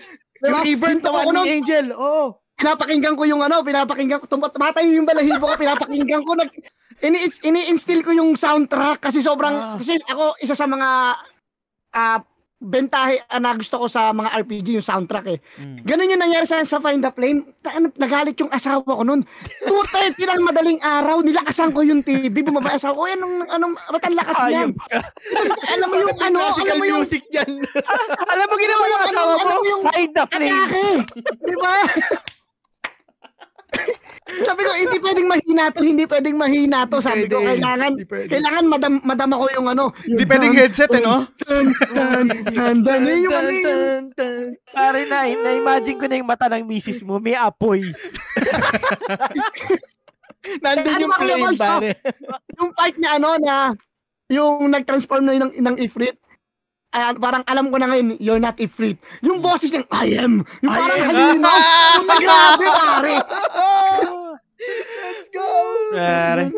Pero ako sa totoo lang, aminin ko guys, ah, yung nilalaro ko yan, naluha ako nun. Mm. Parang na, Oh. pumasok sa akin, pumasok sa akin na, ay na, grabe, Final Fantasy is back.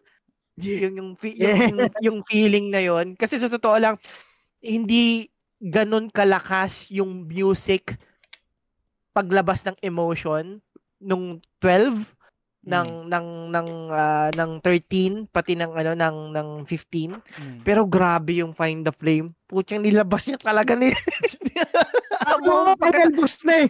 oh pati dong Totoo, totoo. Madaling, madaling araw ko rin siya nalaro parang sabi tapos ano nakasandal ako noon eh Oh. yung yung yung yung 'di ba una yung kalaban mo noon siya yung nag-limit break tapos naging puti Ah. pa yung buhok parang sinasabi ko Mm. Tangina, Devil May Cry. Pero pucha, no? Yung, yung si Clive naman nag ano, sobrang astig tapos tumunog pa yung music na yun. Pucha, doon talaga biglang tumulo yung luha ko. Tapos parang game. Sabi ko, Mm. tang laro muna tayo. Mm.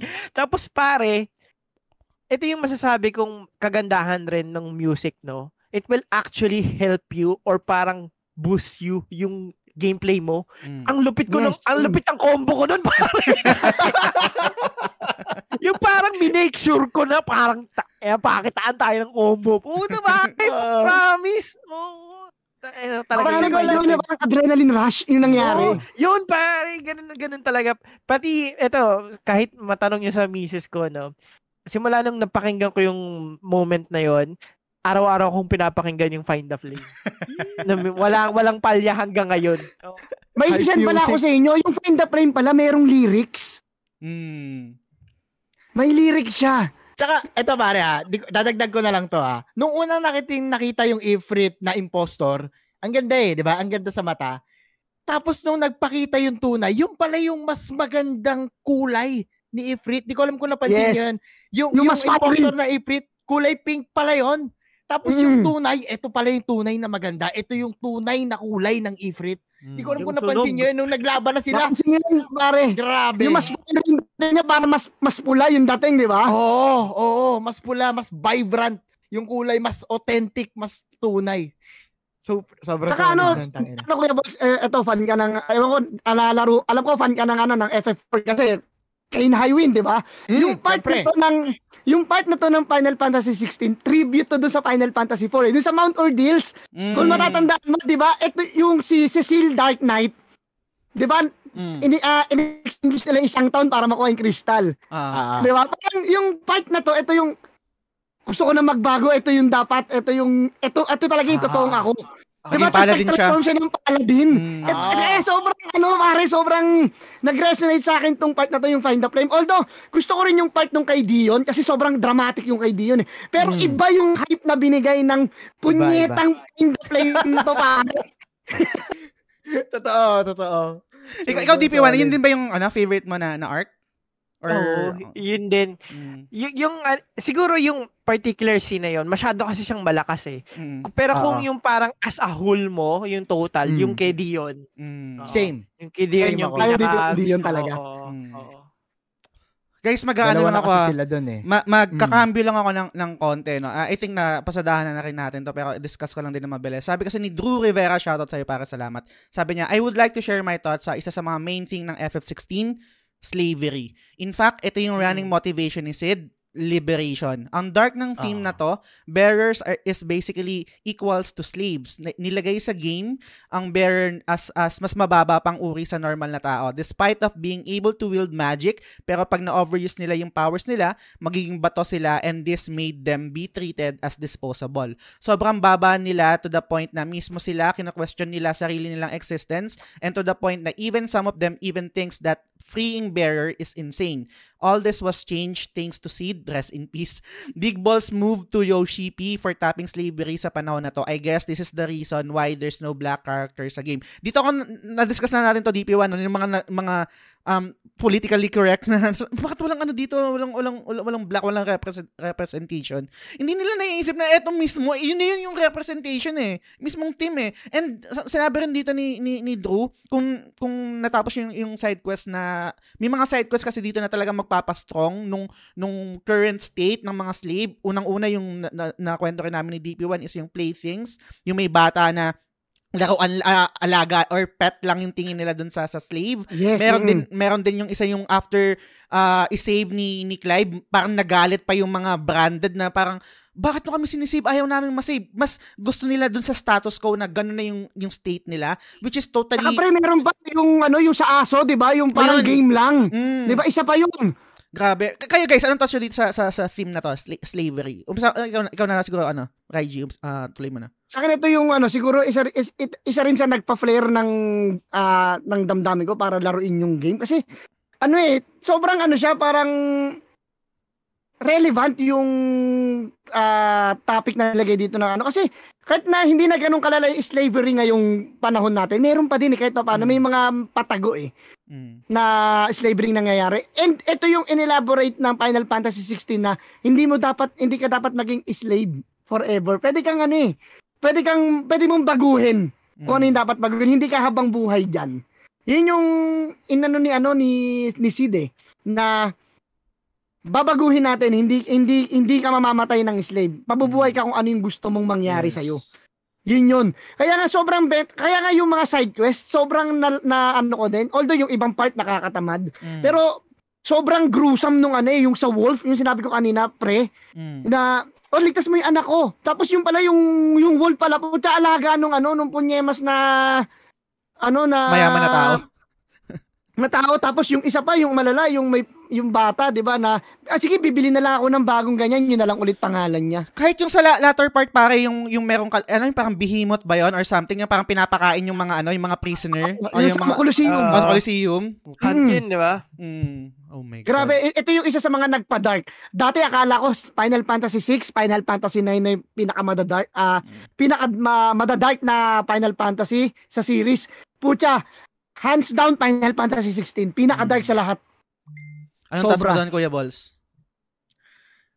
I'll be honest, para hindi pa ako masyadong tapos dun sa mga side quests. Pero may mga tropes talaga na nakikita tayo na parang may hidden message, no? Kung hihimayin mo, may mga hidden message na gaya ng mga nabanggit nyo. And at the same time, bukod kasi sa slavery, marami pa eh. Marami pang mga abuse na nangyayari eh, di ba? Mm. Kahit dun sa sa mga role nila, dun sa game, mapapansin mo na parang yung yung kay Jill, 'di ba? Yung, yung, yung mismo kay Jill sa story ni Jill, 'di ba? Parang I'm your monster no more kasi may may hinted din na parang na-abuse din sila na parang may mali na ginawa sa kanila habang pinapangaralan sila growing up. Mm. So, makikita mo na may mga tanim talaga sila all throughout the game. Ang pinaka nagustuhan ko siguro dun sa ano, dun sa tanim nila is during the main quest. Nung time na, 'di ba, naglalaban na sila, yung anong city 'yon, yung medyo disyerto, 'di ba? Parang Dalmekia. medyo Almekia. ayun. Mm. O yun, nung, nung time na yun na parang hindi rin nila alam yung gagawin nila, nade-deprive sila ng mga goods kasi apektado sila ng war eh. Mm. 'Di ba? Yung mga small hidden messages na yun, talagang nagpasol ano siya, nakadagdag siya dun sa story kung bakit mas gumanda. Gets, gets. Ikaw, DP1, may gusto kang idagdag dito? Ako, katulad nung nabanggit ko, ano, no, last time na yung mga taong nagrereklamo, panglabas ng kasi yung tinignan nila. Mm. It's more of parang walang walang walang blacks, walang ganon. Mm. Not Ah. knowing the the the main thing na pinaglalaban ng mga blacks dati is about slavery Mm. na parang ganun sila itrato. And yun yung nasa present sa game na hindi na nila nakita kasi they're too busy uh, worrying kung sino ba yung maitim dyan. Mm. Sorry, sorry, Oo. yung yung echo ni Titan hindi ba siya ano, uh, quote unquote black? Hindi ba? Kasi Eh, desierto kami- siya eh, so parang baka ganun lang. Yung... Baka- Ano, baka maitim. may, may, may medyo may pagkakakayumanggi pa daw. Oo. no? Ah, meron pa. Ah, okay, pero okay, pero okay. pero in- in-explain na nila Yoshi P yan eh kasi yung Mm. base yung yung story ano ah, sa European medieval ano Mm. ah, time. So wala talaga masyadong ano majority talaga puro whites. Mm. Oh, yun talaga kasi yung ano nila. Yung Ito, eh, pinagbasihan yan. Ito, Kuya Bals, alam ko hindi ka pa nakakapaglaro ng mga masyadong mga side quest. No? Siguro ito yung Ah. best ah, time ah, para incorporate tong question ni, ni Mike Rubio para at least kahit pa paano magkaroon ka ng, ano, ng idea. No? Sabi ni Okay. Mike Rubio dito, ano ang top 3 must ah, finish side quest nyo? Kung wala man top 3, siguro top 1. Sabi ni Mike Rubio sa kanya, More Than Words, yung kay Torgal. Number 2, Mhm. Silver Linings, yung kay Gav. Ah, number 1, Priceless, yung kay Jill naman. So, um, DP1 and Raiji, meron ba kayong ma marirecommend kay Kuya Balls na must uh, have or must play na na side quest dito sa sa game. Kamu na DP1. Hindi ko na maalala yung mga titles. So, Mm. lang. Kaya para parang ano, ah, hindi ko mabigay no eksakto. Mm. Pero yon hindi ko alam kuya ko balls ko yung binabanggit kanina ni Master IG. Ah, earlier part pa lang siya ng game, pero doon talaga na establish the way it treat yung mga bearers sa game. Mm. Yung yung sa saan ba sa, sa Sunbreak ba yon? Sunbreak yung- yan. Ah, hindi sa mm. may Rosaria? Sa- Rosaria. Bandang Rosaria pa yata yan. Rosaria Ah, tapos ano Yeah. Mm-mm. y- yung part na sunset. mm, Oo, doon talaga yung dalawang quest na yun eh na sobrang ano, Sobrang bigat nun. mm. Ah. Oo. Doon mo malalaman kung paano tinatrato talaga yung ano, yung mga bearers. Mm. Yan. Hindi Ah, nagawa mo na ba yun, Kuya Balls? Hindi pa. Hindi ko matandaan eh. Kasi I'll be honest guys, no, dahil limited lang din yung time ko maglaro, mas na-intriga akong tapusin agad yung main quest. Mm. Ah. Pero iro-road to plot ko naman to, kaya dada, sure na madadaanan ko sila bago mag New Game Plus. Mm. Kasi in, sinusuid ko na ngayon yung side quest. Ito siguro isang kwento, no, na parang all this time, ito yung isang nitpick ko na hindi ko alam, kasalanan ko pala. Bakit walang mount? Walang mount si Clive. Sa side diba? quest yun eh.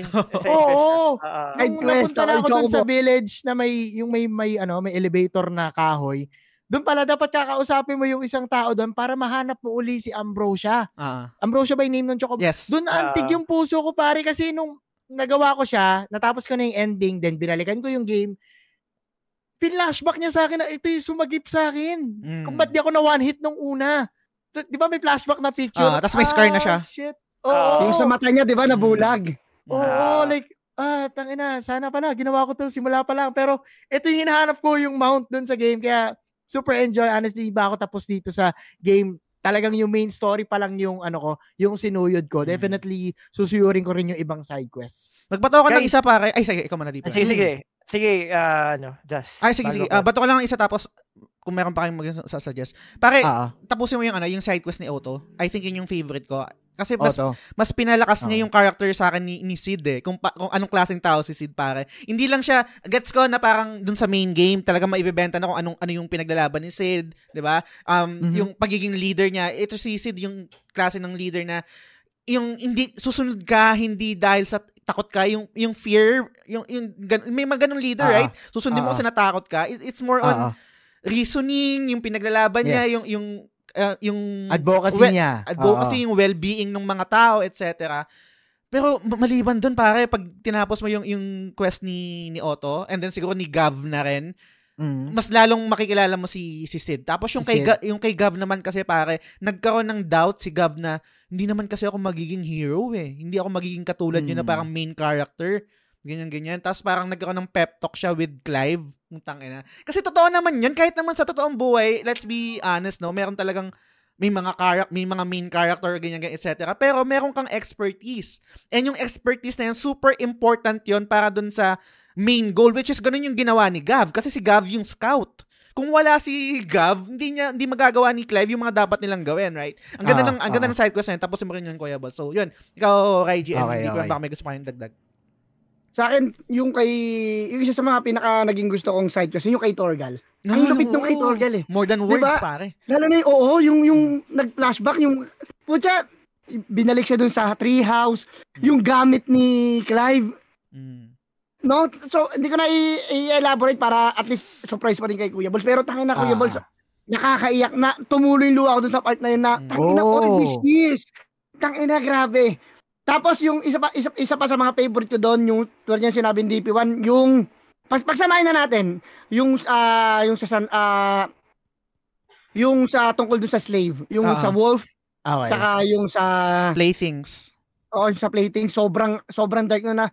Tangina kung ako yung bata, kung ako si Clive, pinatay ko na lang yung bata eh. Tangina, sabihin niyo ng brutal ako. Pinatay talaga. Ay, gago ka eh. Ito ka.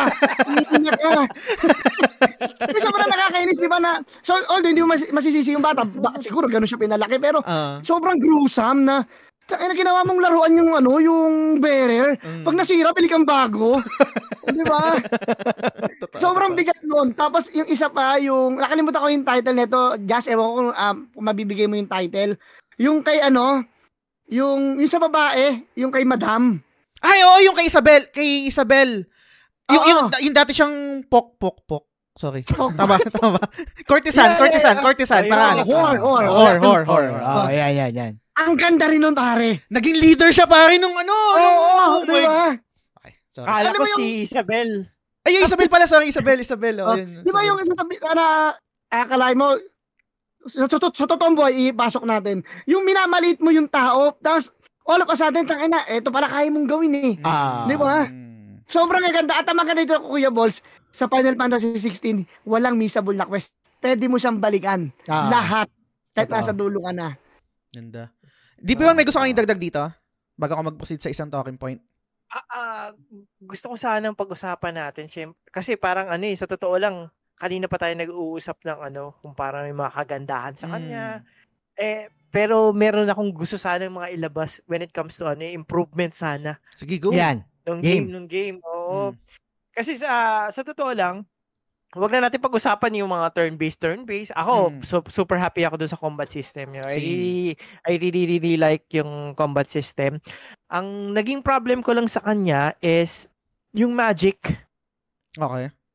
Same. Kahit, kahit hindi mo na siya gamitin whole game, okay lang. Ah. Which is defeat the purpose ng sa ano sa Final Fantasy. Super import, important ng ano eh, yung elements. kailangan mo elements ang pipila, pipiliin mo Firaga, Tandaga, Mm. wa Waterga, Eroga, Yes. yung mga ganyan, 'di ba? Imagine nyo na lang guys, ito ah, constructive criticism no. Imagine nyo na lang if you combine the icon of Phoenix i- if-inlay mo siya, tapos sinundan mo ng Garuda na wind, Mm. tapos mapapalakas niya pa yung damage. The combination of the elements, mas magiging, Mm. mas may RPG element siya Mm. na ano yung icons na dapat pagsamahin ko? Ano yung icons na dapat kong iwasan? Kasi, ah, perfect example for that, the game Bulong. Mm. Kasi sa Bulong, di ba, halimbawa kung fire element yung gamit mo, biglang nag-fire ka, di ba? Tapos biglang may nag ah, may nagamit sa ng skill na water. Kung ano man yung nilalabas ng fire mo, hihina ka agad tapos yung damage mo maging half agad. Mm. So imagine mo, pag meron kang ganong game mechanics ng paggamit mo ng icon, every enemy, you have to change icon. Mm. Kasi sa totoo lang, napansin ko kahit sa New Game Plus na, the moment na meron na akong set na combo, yun na yung forever icons ko. Hindi na ako Yes. magpapalit. Kasi kung ano man yung combo na yon hanggang dulo, kahit yun lang yung gamitin ko, matatalo ko yung kalaban. Ah, Kasi nagiging yun- ano, ano DP1 eh, nagiging parang muscle memory. Oo, Di ba? pa- pati, pati kahit sino pang kalaban yan, kahit sino pang hunt mo, hindi nagbabago yung game mo. Puro at San yun- Tetsuken ba yan, DP1? Puro Odin? Kasa- Oo, San Tetsuken, tapos may Bahamut ka pa, meron ka pang pang staggered na Diamond Dust. Mm. So Ah. pag pag meron ka ng fixed set na gano'n na sobrang effective, all throughout the game kahit yun lang yung gamitin mo. So ako, sana merong enemy variety, tapos yung enemies na yon kailangan mo mag-adapt kung paano sila matalo. Hindi Yes. lang same strategy. Yun yung yun yung sinabi ko ay talaga parang ganun kasi na feel ko talaga mukhang invincible na ako once na makuha ko yung technique ko eh. Mm. Oo, Gets, yun gets. sana yung improvement. Ah, hindi mo mararamdaman yon sa first game mo. Sa new game plus ramdam na ramdam mo yon. I can Oo, vouch to that, Master. Kasi, Diba, um, Master? hindi, tsaka ano eh, yung umpisa, nung sa new, yung playthrough number one ko, di ba, alam naman natin na yung elemental weakness, di ba? Para sa Pokemon, di ba? May mga weakness, di ba? Mm. Una, hindi ko siya napapansin kasi talagang more on, ewan ko lang, mat- matatawa kayo sa'yo, puro melee talaga ako from beginning to end. Mm. Ah, Hindi ako yung nagka-triangle, yung nagcha-charge ng magic. Oo, hindi. Puro oo. talagang melee, melee type ang ginawa ko. Tapos hindi ko alam, sabi ko, ano ba naman to? Nakakatamad gumamit ng magic kasi walang elemental weakness. Meron pala. Kaso nai-establish lang siya kapag gumamit ka ng icon power. Kasi, di ba, merong mga lumalabas na na tag sa gilid yung ah, iconic punishment. Mm. Tapos meron pa doon iconic vulnerability. Yung pala yung Mm. pag ginamit ko yun, mahina yung kalaban doon. Tapos, ah, isa pa dyan dito na, yung, et- eh, another gripe ko na para sa kami ni DP1, yung flan na kalaban, meron doon eh, sa may, kung babalik kami sa lugar ni, ano, sa lugar ni Barnabas, Barnabas? di ba? Yung parang Ah. swamp. Mm. Maraming flan doon. Di ba, kung babalikan natin yung mga dating Final Fantasy, ang flan, hindi mo kayang banatan ng melee. Tama. Mm. Oo. Mm. Di ba? Magmamagic at magmamagic ka kasi flan yun eh. Doon hindi pwede kang ano, hack and slash na pinagagawa ko ng bunga. Oo, pare. Doon ko na miss si Hell House. yes. ng Oh. Final Fantasy 7 Remake. Kasi, yun yung first time sa Final Fantasy 7 Remake na, dude, hindi pwede yung ginagawa mo. Mag-strategy ka. Na parang, Hindi ba naalala ko, na- naalala ko si Hello, sabi sa atin, may tanong doon, ano pinakamahirap sa yung boss? Naman, dami nilang sagot, yung ganito, Hell House. Yes. Yun ang, Oo. yun ang nagpatigil sa platinum run ko ng FF7 remake. Hell House. Oo. Hell kasi House. may, may- meron siyang point na bawal ka ng ano, eh, melee. Meron siyang Mm. point na bawal ka ng magic. Kaya Mm. dapat Yes, mm. strategic ka kung kailan mo siya gagamitin. Pero Oo. mas matindi doon pare si Vice. ah, yung sa ano, Sa intergrade. intergrade. Ay, ah. Ako, Master, ang ano doon, ang, weak, ang weak, ah, walang weakness si Wise, ang, tapos ang, ano niya, ang status niya, im, ano siya, ah, immune to, ano, to physical attack. Mm. Oo. Tapos, Grabe. mababawasan mo lang siya one minute lang na, pag na-staggered mo siya. Stagger. Pag hindi mo pa siya napatay ng one minute na yon patay ka na. Oh my God. Sure yun. Oo. So, wala akong naramdaman na gano'n sa t- buong game kahit yung Game Plus. Ang Mm. pinaka sa, sa totoo lang sa whole game, ang pinaka nahirapan ako is yung trials na kasi may time limit. Mm. Hmm. Oo, meron doon yung ano eh, 'di ba, ano Master IG. Tapos na isa lang, ano oh, isa lang. Tapos isa lang yung Naku, icon na yung gagamitin gawin mo yung eh. trial, Kuya Balls, Oo. kasi may isang web, may isang accessories doon. Uh, ito, Jazz, pag nakuha niyo yung accessories na yun, unlimited Santetsuken ka. Puta. Nakuha ko na yung pare, natapos ko na yung lahat ng trial. Di ba, meron yung ano doon yung, so, basta grabe ang bilis ng charge, potek. Mm. Totoo. Ikaw, ikaw, ano, Kuya Balls, meron ka bang main gripe dito or yung main criticism mo sa game? Tapos after mo, next ako. Okay. Meron akong napansin before, pero kasi nag-make sense na siya nung natapos ko yung game, no? Pero otherwise, sige, bato ko na rin. Talagang may mga part dun sa game na nakakaantok, na medyo slow pace. Dun sa akin storytelling. version, pare. Doon sa pina- I'll be honest lang, no? Kasi not to be too much biased, no? Totoo siya na parang ano eh, hindi kasi lahat um, all the high dun, dun sa game, no? Kailangan talaga may middle part, may may lower part sa game para ma-distinguish mo din kung saan yung part na dapat talaga all high, all energy, no? Pero may mga part talaga na sobrang tagal and at the same time, parang napunta siya dun sa classic JRPG trope na mga fetch quest, yung Mm. mga tamang kausap lang, 'di ba? Doon yung part na medyo talagang nag-downfall sa akin yung game. Ba't ko siya nasabi? Sa Ragnarok kasi hindi ko yun naramdaman eh. Lahat ng side quest sa just to compare no, compare. Just sa Ragnarok, ang dami kong daming side quest doon na talagang interesting gawin eh. 'Di ba? May karampatang cutscene, may karampatang lore na mafi-feed sa'yo while doing the side quest. Dito kasi sa mga sa Final Fantasy 16, meron pa rin yung mga lumang fetch quest. May mga luma pa rin na parang, uy, kasi kausapin mo tang ganito. Tapos bar fight ng konti, labas ka ng konti. Hindi kasi nag-away lang kami ng konti eh. Yung ganong, ganong scene, meron pa din dito. Lalo sa mga earlier, Alam mo yung mga parang- earlier parts of the game. Yung Mm. pinakwento mo yan, Kuya Balls, anong balik sa akin yung pinakaayaw kong mga mission? Yung pag inuutusan ako ni Mid. Mm. Oo, oh, yun. Yung si Mid- ang dami nun. oh, grabe. Napakaraming utos ng babae. Nakakatamad yun. kunin mo, kunin mo nga to dito. Oo, Tapos diba? kuha ka muna ng ko, favor bago mo kunin. Tapos icon ka na nun, ha? Magkatawa kayo sa akin dito. Yung may quest doon, ewan ko natatandaan, yung utusan niya ng bata. Ay, oo. Ah. Di ba? Utusan ko na ulo mo, gusto mo. Utusan kayo. So, ah, isa yun sa mga ano ko, sa mga gripe ko and talagang kino-compare ko kasi siya kapag gusto kong banggit ito ha, laban ko na to sa sarili ko. Pag gusto ko siyang banggitin na game of the year or game of the year ko ba to, ganyan. Laging may mga ganung factor yung yung nininitpick mo na yung game kung saan Mm. ba siya nagkukulang.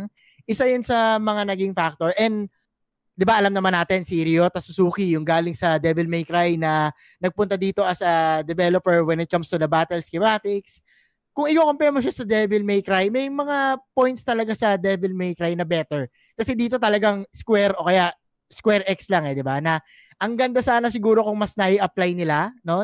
Alam ko, Final Fantasy naman to, hindi to Devil May Cry, no? Baka kasi magkaroon ng ganong notion.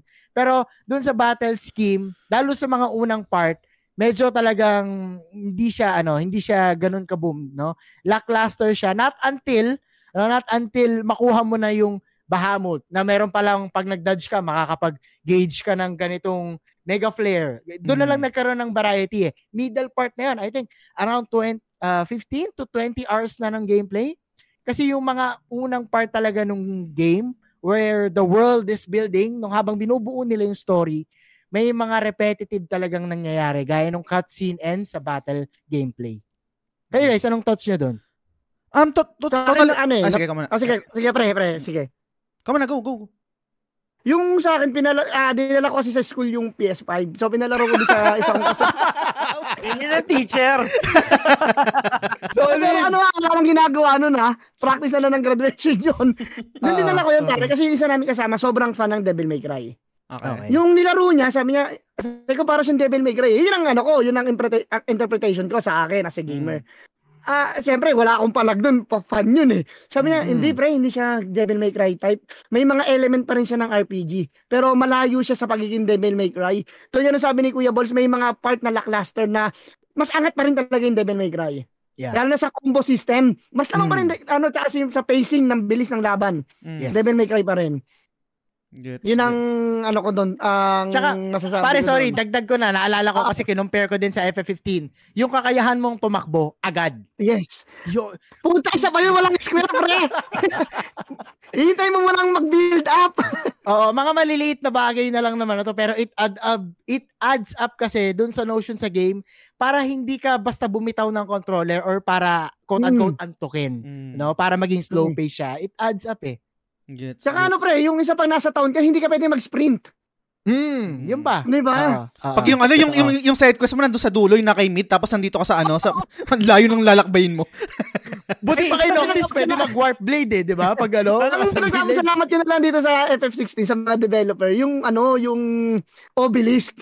kahit pa paano ka ma- may fast travel kahit pa paano eh. Ah, ah, Di ba? ah, ah. Tanungin ko pala kayo guys, kasi ako napansin ko nung ah, chapter 1 to ginagamit ko si Torgal kasi siya yung ginagamit ko para mapataas yung kalaban para ma-air combo ko.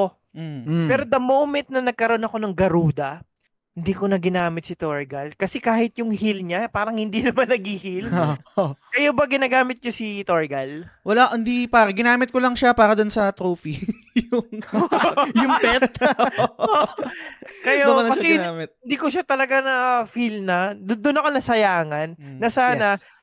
Na, na feel ko man lang yung level up niya kasi 'di ba nagkaroon na rin ng power si Torgal nung bandang dulo, ng Mm. Fenrir. Yes. Parang wala eh. Sana Wala. para sana pag nag-limit break ako, kasama ko rin siya sa Oo. ano, may, Mm. may meron kaming power na combination na ganun. Mm. Para talagang Mm. feel na feel yung duo namin. Pero wala eh. Parang first chapter ko lang siya talaga nagamit. And Mm. after that, may icons na ako, wala na. Alam ko pare, lagi na lag ako ako na lang hindi ah, hindi hindi, na, hindi na kita isasama pare kasi mga ano. La, lagi kong binibiro yung mga web shit, right? Let's say yung Tales of Arise, ganyan Tales of ano. Ang pwede nating idagdag dito na I think pwedeng improvement moving forward is yung combination ng attack gaya ng sabi mo. Kung hindi man nako-control as it is, at least kahit papaano parang pwede mong i-activate na sabay kayong aatake. Ganun yung sa Oo. Tales of Arise eh, 'di ba? Pa yung mga combo Pati, na alam ganun. ko meron din Co-op. ganyan FF, ano eh, FF15, di ba? Ah, yan, yeah, exactly meron Oo, din. di ba? Biglang Yes. meron kayo ano ni Prompto, ni Gladiolus, Yun. di Yes, ba? isa pa yun. Mm. Hindi, tsaka DB1, di ba? Kasi ah, parang, eto, ewan ko lang kung, kung, kung tama tong analyzation ko. Sa, almost sabay ang development ng FF7 at F, ah, FF16 eh, di ba? Mm, mm, mm. Ah. Almost sabay. Inon, in-incorporate na nila sa FF7 yung combination attack kung, maka- kung matatandaan nyo sa, tra- sa trailer. Mm. Sa revert, may combination attack na sana nilagay nila dito. Mhm. Di ba? Gets, gets. Pwede na Yun eh. Sige, kopihin natin. Pwede naman to. Sa- Same ano naman kayo. Same developer na naman. Ito yung company. ano, May ka- magkaibang business unit daw eh. oh, Mm. yun yung naramdaman ko sa Square Enix. Merong rivalry ang Mm. Creative Business Mm. Unit 3. Ah, Pati yung gumagawa oo. ng F7. So, kung mapansin nyo, lahat ng interview ni Yoshi P, never niya binabanggit ang F7. Mm. my God. Oh, meron rivalry yan. Master IG kaya yung favorite mo. Mag ano magbasa ako ng comment dito at tapos sabihin ko yung main gripe ko. Um sabi ni TJ Balyares, uh, shoutout sa pare. Sabi niya, "Abang na abang ako every near end ng each chapter which is indicated by the trophies you earn. Andun yung mga intense scenes talaga na minsan feeling mo parang final boss palagi ang feeling pagkalaban mo mga dominants. May napansin din ako sa final chapter ng game, mas malaman sa storytelling ang mga side quest, nakakatunaw din ng puso. Lastly, nakakahalata na din ako na may mga kalook-alike yung mga characters at NPC sa tunay na buhay. Um, mag magbigay ba ako dito no kasi ang bibigay ko na analogy dito sa sa structure ng FF16 is um, full course meal pare. Full course meal meaning merong appetizer, merong main dish and then merong dessert. Ang main gripe ko dito pare is yung appetizer is lacking. Yun yung mga in-betweens natin. Kasi ako, Mm. lagi akong looking forward dun eh, dun sa main arc na parang, eto na, kakalaban, na- eto na, pupuntahan ko na yung ano, yung dominant. Tapos mag, syempre, Ah, alam, i-anticipate ko na, meron ditong super duper angas na, na fight scene, right? mm, Hin- ginagrab ako nung mga moments na yon. Yes. Pero etong mga in-between na yon, hindi ko naman hinihiling na i-grab mo din ako. Hawakan mo lang ako. Kasi parang nalilet go ako pare pag yung in-between. eh, di ba, tabi, eh, aaminin ko, eto lang yung game na, kung i-compare ko dun sa mga game na laro ko, Wulong, Resident Evil 4, eto, this year lang ha, Resident Evil 4, ha, Hogwarts Legacy, etc.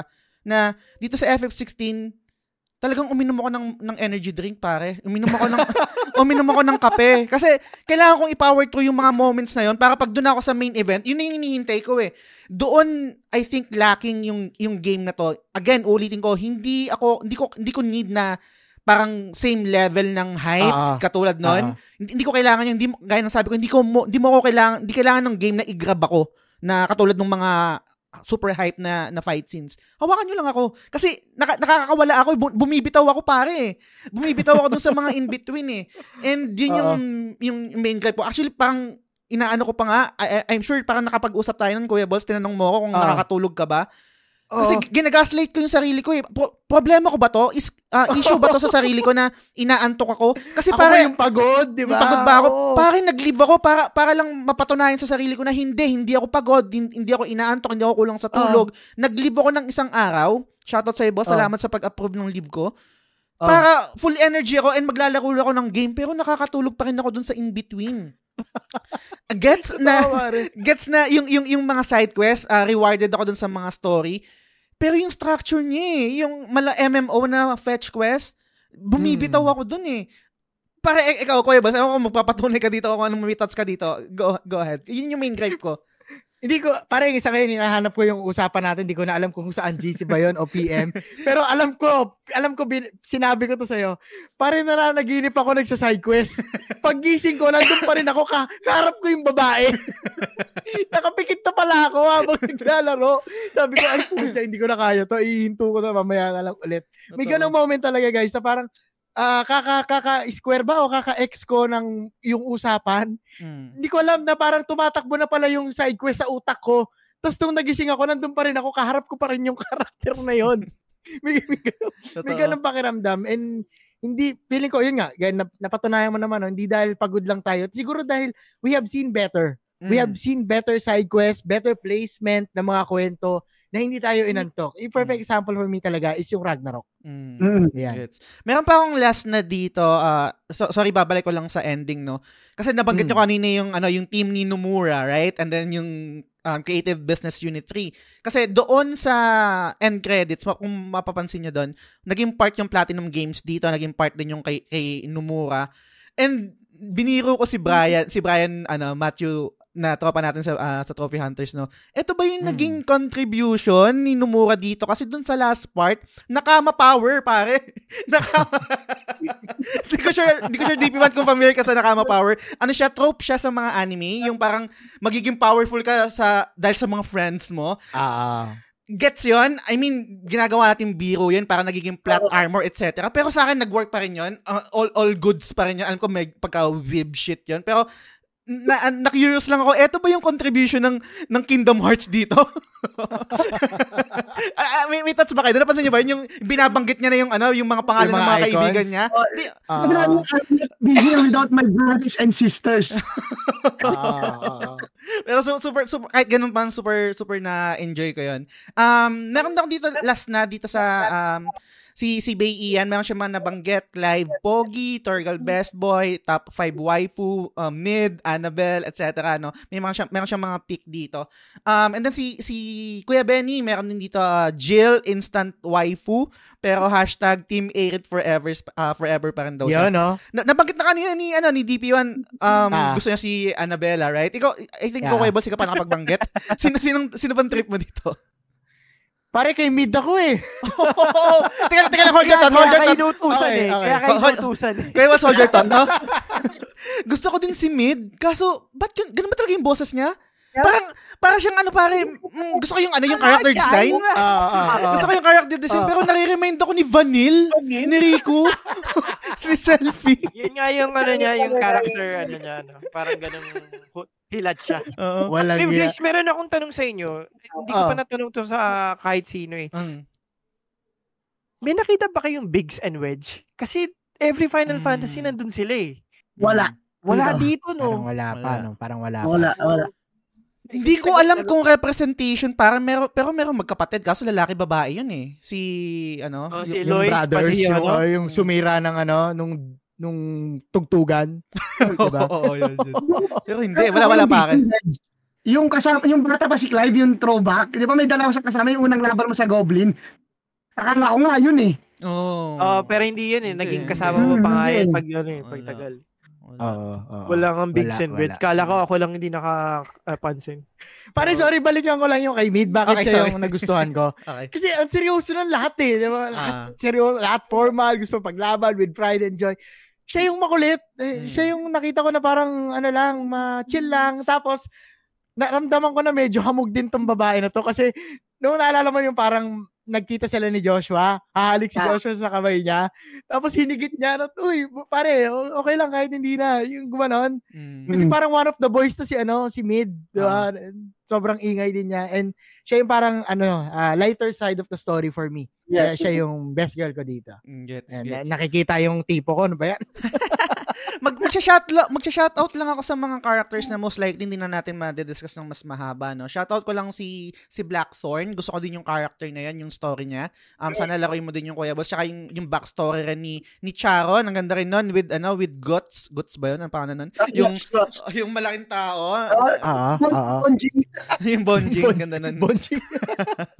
Um, ba- bago mag last thoughts tayo na siguro, um, basahin ko yung comment ni ni ni Silves. Medyo mahirap to na na discussion. Uh, I'm not sure kung Mm. ready na kayo to to answer. Sabi dito ni ni Silves, ang hirap pare, ang hirap. Torn between FF16 and Tears of the Kingdom for Game of the Year.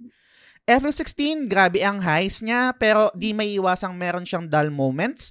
Kung perfect score is 10, it hits the perfect score at the right moments. Pero bumababa siya ng 7 paminsan-minsan. Sa case ni Tears of the Kingdom, madalas naglalaro sa 8 or 9 ang experience ko. Pero yung sense of exploration and wonder is 10. Anong thoughts nyo dito guys? And kung meron na kayong napupusuan na Game of the Year, uh, alam ko masyadong maaga pa, pero take it away guys. Um, siguro Raiji muna pare. Hindi ako makapagbigay ng ano kasi hindi ko siya hindi ko pa totally nalaro yung ano eh, yung Tears of the Kingdom. eh. Mm. No? Pero upon seeing kasi nanonood ako dun sa gameplay nung ano nung kasamahan ko. Mm. Kasi nagda dinadala niya yung Switch sa school. Talagang engaging. Ah, nanonood lang ako noon ah, pero for me kasi ako Zelda fan ako from ah Oh. ah, Seasons of Age, Ages season, tapos Minish Cup. Yung Mm. ano mga dati. Yung, tsaka yung recent na nilaro mo, Jazz, yung Link's ano, yung Link's Awakening. Awakening, of the best. No, Mm. pero yung bago kasi, hindi pa ako makapagbigay ng, ano eh, ng, ano sa Tears of the, Tears of the Kingdom. Pero sa Game of the Year, ah, Sabi natin Octopath kasi uh, this year din yun, di ba? Eh, siguro yun yung pwede mong Mm. ma-compare. ano, sa, dal mo, yun nga, totoo yung sabi ni Silves, bumababa. Mm. Ang Octopath, yung panglaban niya, pang, panglaban ng Octopath eh. Hindi bumababa yung ano, eh, ma- magkakaroon ka ng sense of attachment na, Mm. mm. yun ang sabi ko sa inyo, nakita tayo. Yung natapos ko yung Octopath Traveler, parang yun yung natapos ko yung Persona 5. Nawalan ka Yung ng kaibigan. nawalan ka ng kaibigan, Mm, yes. Gets, gets. Alam yung moment na last, ano nyo, yung last ng bonfire ninyo sa Octopath, grabe. Yung ah, separate ways na hype moments, yes, bibigay ko yung ah, Game of the Year sa FF16, pero overall, hindi ko mas masabi na pang Game of the Year. Okay. Kung overall game ha, siguro kung magla- magkakatapat, kung magka- mabibigyan ng chance yung Octopath, mahigpit na magiging kalaban ng ano, ng FF16. Okay. Gets, gets. Mm. Ikaw, Kuya Balls, anong anong thoughts mo dito? Pati dun sa Okay. comment ni Silves. Ito yung binabanggit ko kanina na yung yung statement na Game of the Year napakabigat. Na parang Yes, ang hirap niyang ibitaw kasi may mga nakikita tayong flaws, no? May nakikita tayong dull moments, may mga part na inaantok tayo and dito ko sa roots ko pupunta pare no. I'll be very much uh, be opinion subjective on this part. Kasi sa dami ng mga nangyari when it comes to the game, dun sa mga oras, dun sa mga time na kailangan maging the best nung game, kailangan niyang mapatunayan yung sarili niya, they overkill it. No, dun sa mga sa mga part na hindi mo na kailangan initpick when it all boils down to execution, it all makes sense sa dulo. And for me, kaya ako nababanggit kanina na, na, na it's a total gaming experience. Kasi ganun talaga yung JRPG eh. May mga dead moments, may mga side quests na hindi mo talaga maintindihan and then at the end of the day, you'll battle a god. And for me, when it comes to execution, kung paano nila dineliver yon on a new gen console na sobrang, ano ba, para akong nasa loob ng atom, pare, na ang sarap sa mata ng mga nakikita ko hanggang dun sa dulo.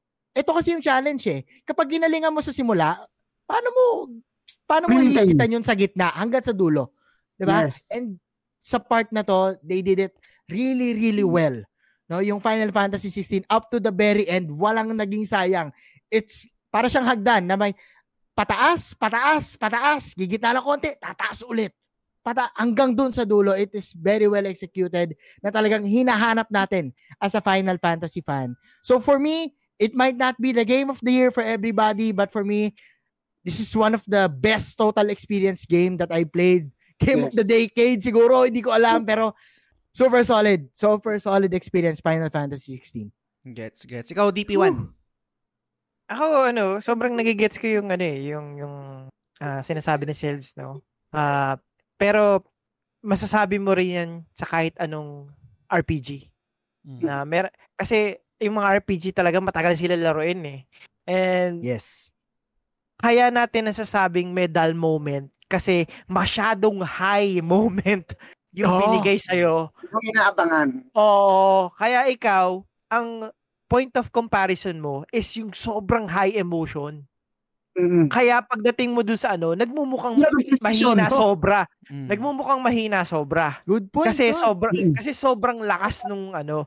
And yung mga malalakas na moments na yun are really moments that will stay to you throughout the year. And Yes. you will always compare it to the game that you're playing next. Yes. Ganun- Yun yung ano, ganun- dito yung hindi sa na compare. Yun yung naging problema ko dito sa FF16. Bakit lang ako ng konti? Kasi nalaro ko yung Octopath eh. Na talagang, kung isasantabi natin yung graphics, makakatapat talaga, matinding laban ang kaharapin ng FF16 dito. Mm. Sobrang tindi.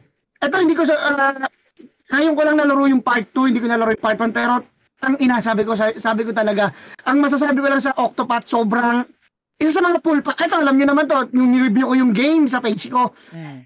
alam to ni Kuya Wal, sa babasa niya, sobrang hype ko dun sa game na to, kasi, talagang, eight characters, ipinasok ng Square Enix, lahat yun nag-shine. Mm. Kaya ang hirap, ang hirap sa part ko na mag-decide ng Game of the Year kasi ito, yun sabi ni DP1, yung transition eh, yung hype. Kailangan ma-maintain mo yun. Yun yung isa sa mga pinakamahirap na part, lalo na sa akin kasi sunod-sunod yung RPG nilaro ko eh. Nag, ano ako, like a dragon. Tapos sabay Octopath. Sabay tira ako ng FF16. Wala akong pahinga sa RPG. Sobra. Kaya sobrang ano, mahirap, nahihirapan ako mag-decide talaga yun sa Game of the Year. Sobra, ang hirap. Gets, So gets. yun, ah so yun nga, ah merong mga moments talaga na sobrang ma-remember mo si Final Fantasy. And if we're talking about Game of the Year, ah in totality mo siya titignan, no? So, ah kadalasan kasi pag pinagko-compare yung Zelda pati yung yung Final Fantasy, laging ang bentahe ni Zelda, gameplay is king, no much kayo sa Mm. gameplay. Yes. Na mm. actually, pag sasabihin mong no match, parang unfair naman yun. Mm. Yeah, so okay Kasi- naman masyado yung pag no match. Oo, ka- ka- kasi maganda rin naman yung gameplay. Actually, ko- I Hmm. really, re- really enjoy the combat system of Final Fantasy. Sobrang excited talaga ako. And nakatulong doon yung music na lamang naman ni Final Fantasy compared sa Zelda. Mm. And let's be honest guys, napaka paulit-ulit lang ng kwento ni Zelda. Mm. Kahit sabihin mong mas ah, pinalalim pa nila yung lore, it will never beat yung lore ni Valistia ngayon. Ang ganda kasi Yes. nung lore ni Valistia eh. So, y- so yun yung mga bagay na yun. There's one thing lang na sobrang hindi kayang higitan ni ano ni ah, Final Fantasy compared kay Zelda for Game of the Year. ah. The Ultra Hand mechanic. The Ultra Hand mechanic of Zelda is actually the the whole gameplay of the game. Yun talaga, yun yung gameplay mechanics na pwede mo siyang i-apply from the start to finish. Tapos pwede ka mag-create ng sarili mo. Masyadong malakas yung Ultra Hand. Mm. Kaya yung pag kinumpare mo ngayon yung Game of the Year ng Final Fantasy pati ng Zelda, ne, walang definite winner kasi meron silang sobrang high points. Meron ding sobrang high points yung kabila. Na Mm. parang it's a matter of preference kung sino yung tinatanong mo. Kung ano yung mas importante sa kanila. Kaya ang hirap ang hirap i-answer. Pero kung Game of the Year ang sinasabi mo, pag merong isang game na kayang higitan yung dalawang yon Mm. Starfield yon So, pag ang Starfield, may, may capability kasi si Bethesda na maganda yung story, Mm. tapos yung world niya and exploration can beat ano uh, the exploration of Zelda. Starfield yung magiging game of the year. Pero syempre, hindi ko pwede sabihin yun dahil wala pa naman lumalabas yung game ah. Ah, in my bias opinion, gusto kong manalo as game of the year si Final Fantasy kasi love ko talaga yung franchise. Mm. Pero hindi ko sasabihin na dapat ito yung game of the year nyo Yes. dahil ito talaga yung mas maganda. Yes. Kasi kagaya nung sinabi ko kanina, subjective yung ano, yung pagpili. It's a matter of preference kung ano yung mas mahalaga sa And me as a gamer na mahilig sa JRPG, yung story talaga, yung story yung nagdadala sa akin, yung lovable characters yung naa-attach ako. And right now, the music. Yung music Mm. kasi, super importante sa akin. Nobuo Matsu nung panahon pa niya. Ginagamit ko yan sa lahat ng short film ko. Hanggang ngayon, kung makikita ko pa yung lumang iPad ko, yun ang puro laman ng, ng album ko. Kasi, ibang klase tumatak eh. Ganun yung game sa akin eh. And sana, the way we judge Game of the Year, sana nag-improve din. Kasi kung gameplay is king lang yan, baka Mm. pwede pa manalo si Tetris. Baka Mm. pwede pa manalo. Hindi lang naman yun yung nagko-comprise sa game eh. It's actually, Yes. the story matters, the music matters, the characters matters. So let's look at it at in totality. Wag lang yung parang oh, gameplay no match. Isang aspect lang. Mm. Yes. Oo, no, sana. Sana nag sana No, nag-improve din tayo na parang 2022, 2023, yung expectation natin sa game, tinataas din. Mm. Ah, ewan ko, nagmumukha na akong bias, no? Mm. Wag niyo yung sabihin, gripe nyo is yung mga ah, frame rate stutter ng Mm. FF16. Pucha, napakaraming ganyan na Zelda. Mayat maya ako may frame rate, frame drops doon. Ang bagal nga mag-load ng assets nun eh. Oo, oo. Pero ako sobrang enjoy ko yung Zelda. Mm. Sa- nasasabi ko to kasi I played both games, 100 hours, 100 plus hours. Pero dark horse ko talaga ng Game of the Year, Street Fighter 6. Dark Mm. horse yan. Oh. Same kayo ni Brian. Si Brian yun yung game of the year niya eh. Na, na ano eh, pag nalaro nyo yan at mahilig kayo sa fighting game, Mm. nireplicate niya yung feeling of going to Quantum Glycos Mm. or ano time zone tapos meron kang pwedeng makalaban nasa arcade. Ang gan- ganda ng Street Oh. Fighter 6 kung mahilig kayo sa ano sa fight. Sabi ko kay Biko, di ba parang may RPG element daw or something? Kasi nakausap ko siya, eh, parang may RPG element daw eh. Meron din, hiwalay pa yon. Ganun ka daming pwedeng magawa sa game. You have this lobby of uh, arcade players, tapos meron ka pang adventure type na RPG, yung fighting game niya. Oh, tapos meron ka pa yung traditional arcade versus online battle. So, ang ganda ng Street Fighter 6. Gets, gets pare. Um, ang gets ko yung mga sinabi niya. Ang gaganda ng mga sinabi yung sabi ni DP, ano, when you're judging the game of the year, sana hindi lang titignan sa isang aspeto. So, yung, yung sa akin, it's more on personal ko na na take dito when it comes to game of the year. I'm not saying na baka ito yung na ito yung mananalo sa The Game Awards na game of the year. Sa akin lang to. And another disclaimer is hindi ko pa natatapos yung yung Tears of the Kingdom kasi dumating yung ano FF6 and syempre tigil natin lahat yan. Pero babalikan ko yan, tatapusin ko yan.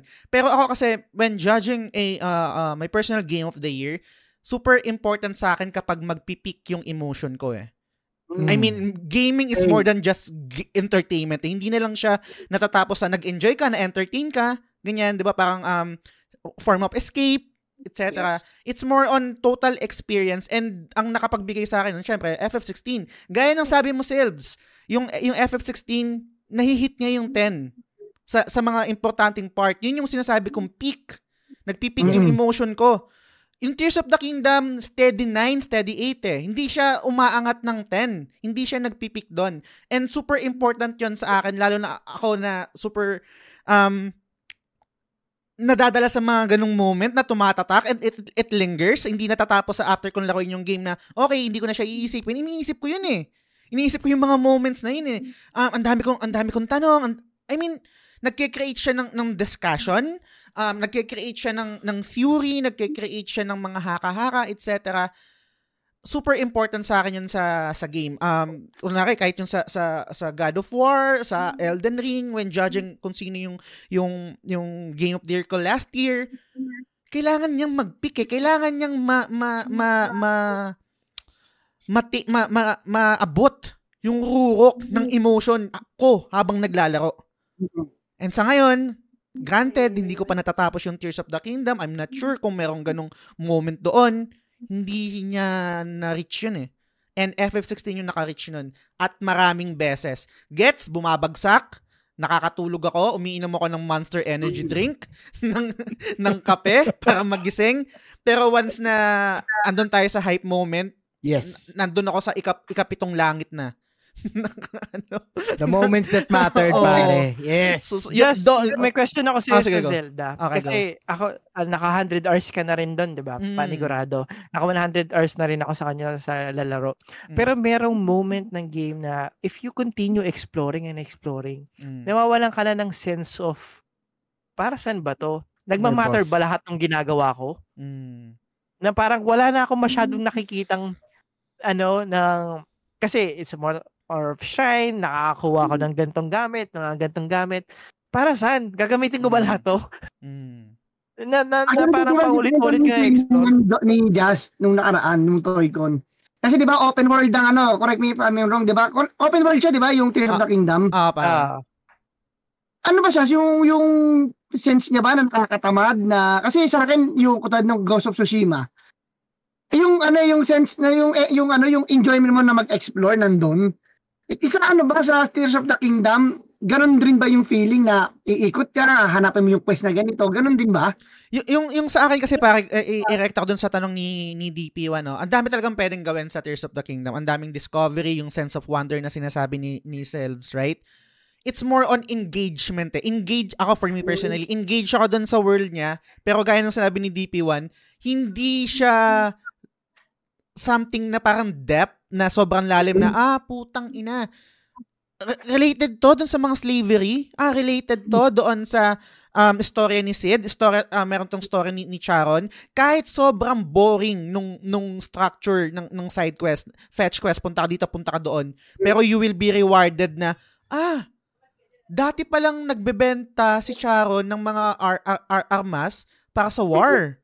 Ah, bin- ah binili niya binili niya pala si Guts sa nanay niya kasi tinakwil na siya kasi kinukutsa siya, minamaltrato siya. And kaya naging sobrang loyal ni Guts kay, kay Mhm. Charon. Yung mga ganong moment, thank you. Ganon yun sa thank you. Kasi Mm. kahit kahit hindi ko na kahit na boring ako dun sa structure, kung ito yung magiging reward ko, na power through ko eh.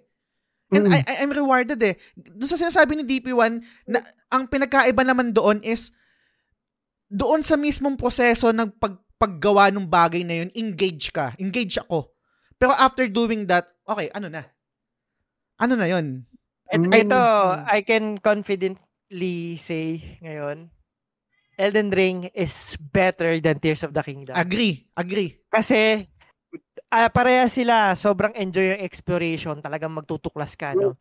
Pag sa Tears of the Kingdom, nagtuklas ka, nakapunta ka ng dungeon, may mak- makakalabang ka, okay, makakalabang mo siya, tapos may makukuha kang reward. Pwedeng armor, kadalasan armor yan, di ba? Or Mm. mga mga weapon. Pero that's it. Yung yung yung papunta doon, yun yung pinakamasaya. Pero pag Elden Ring, Mm. yung At yung explore, yung exploration masaya na. Mm. Tapos yung gugulatin ka na nakapunta ka sa dungeon na to, tapos meron kang makakalaban. yes. Yung laban na yon, masayang masaya pa rin.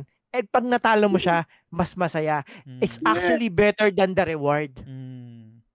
Pero yung sa the na ng DP1, ano eh, parang gusto ko siyang laruin in a way. Kasi yung kaibigan ko, ah, plano niya ipahiram sa akin yung Switch niya. Yun.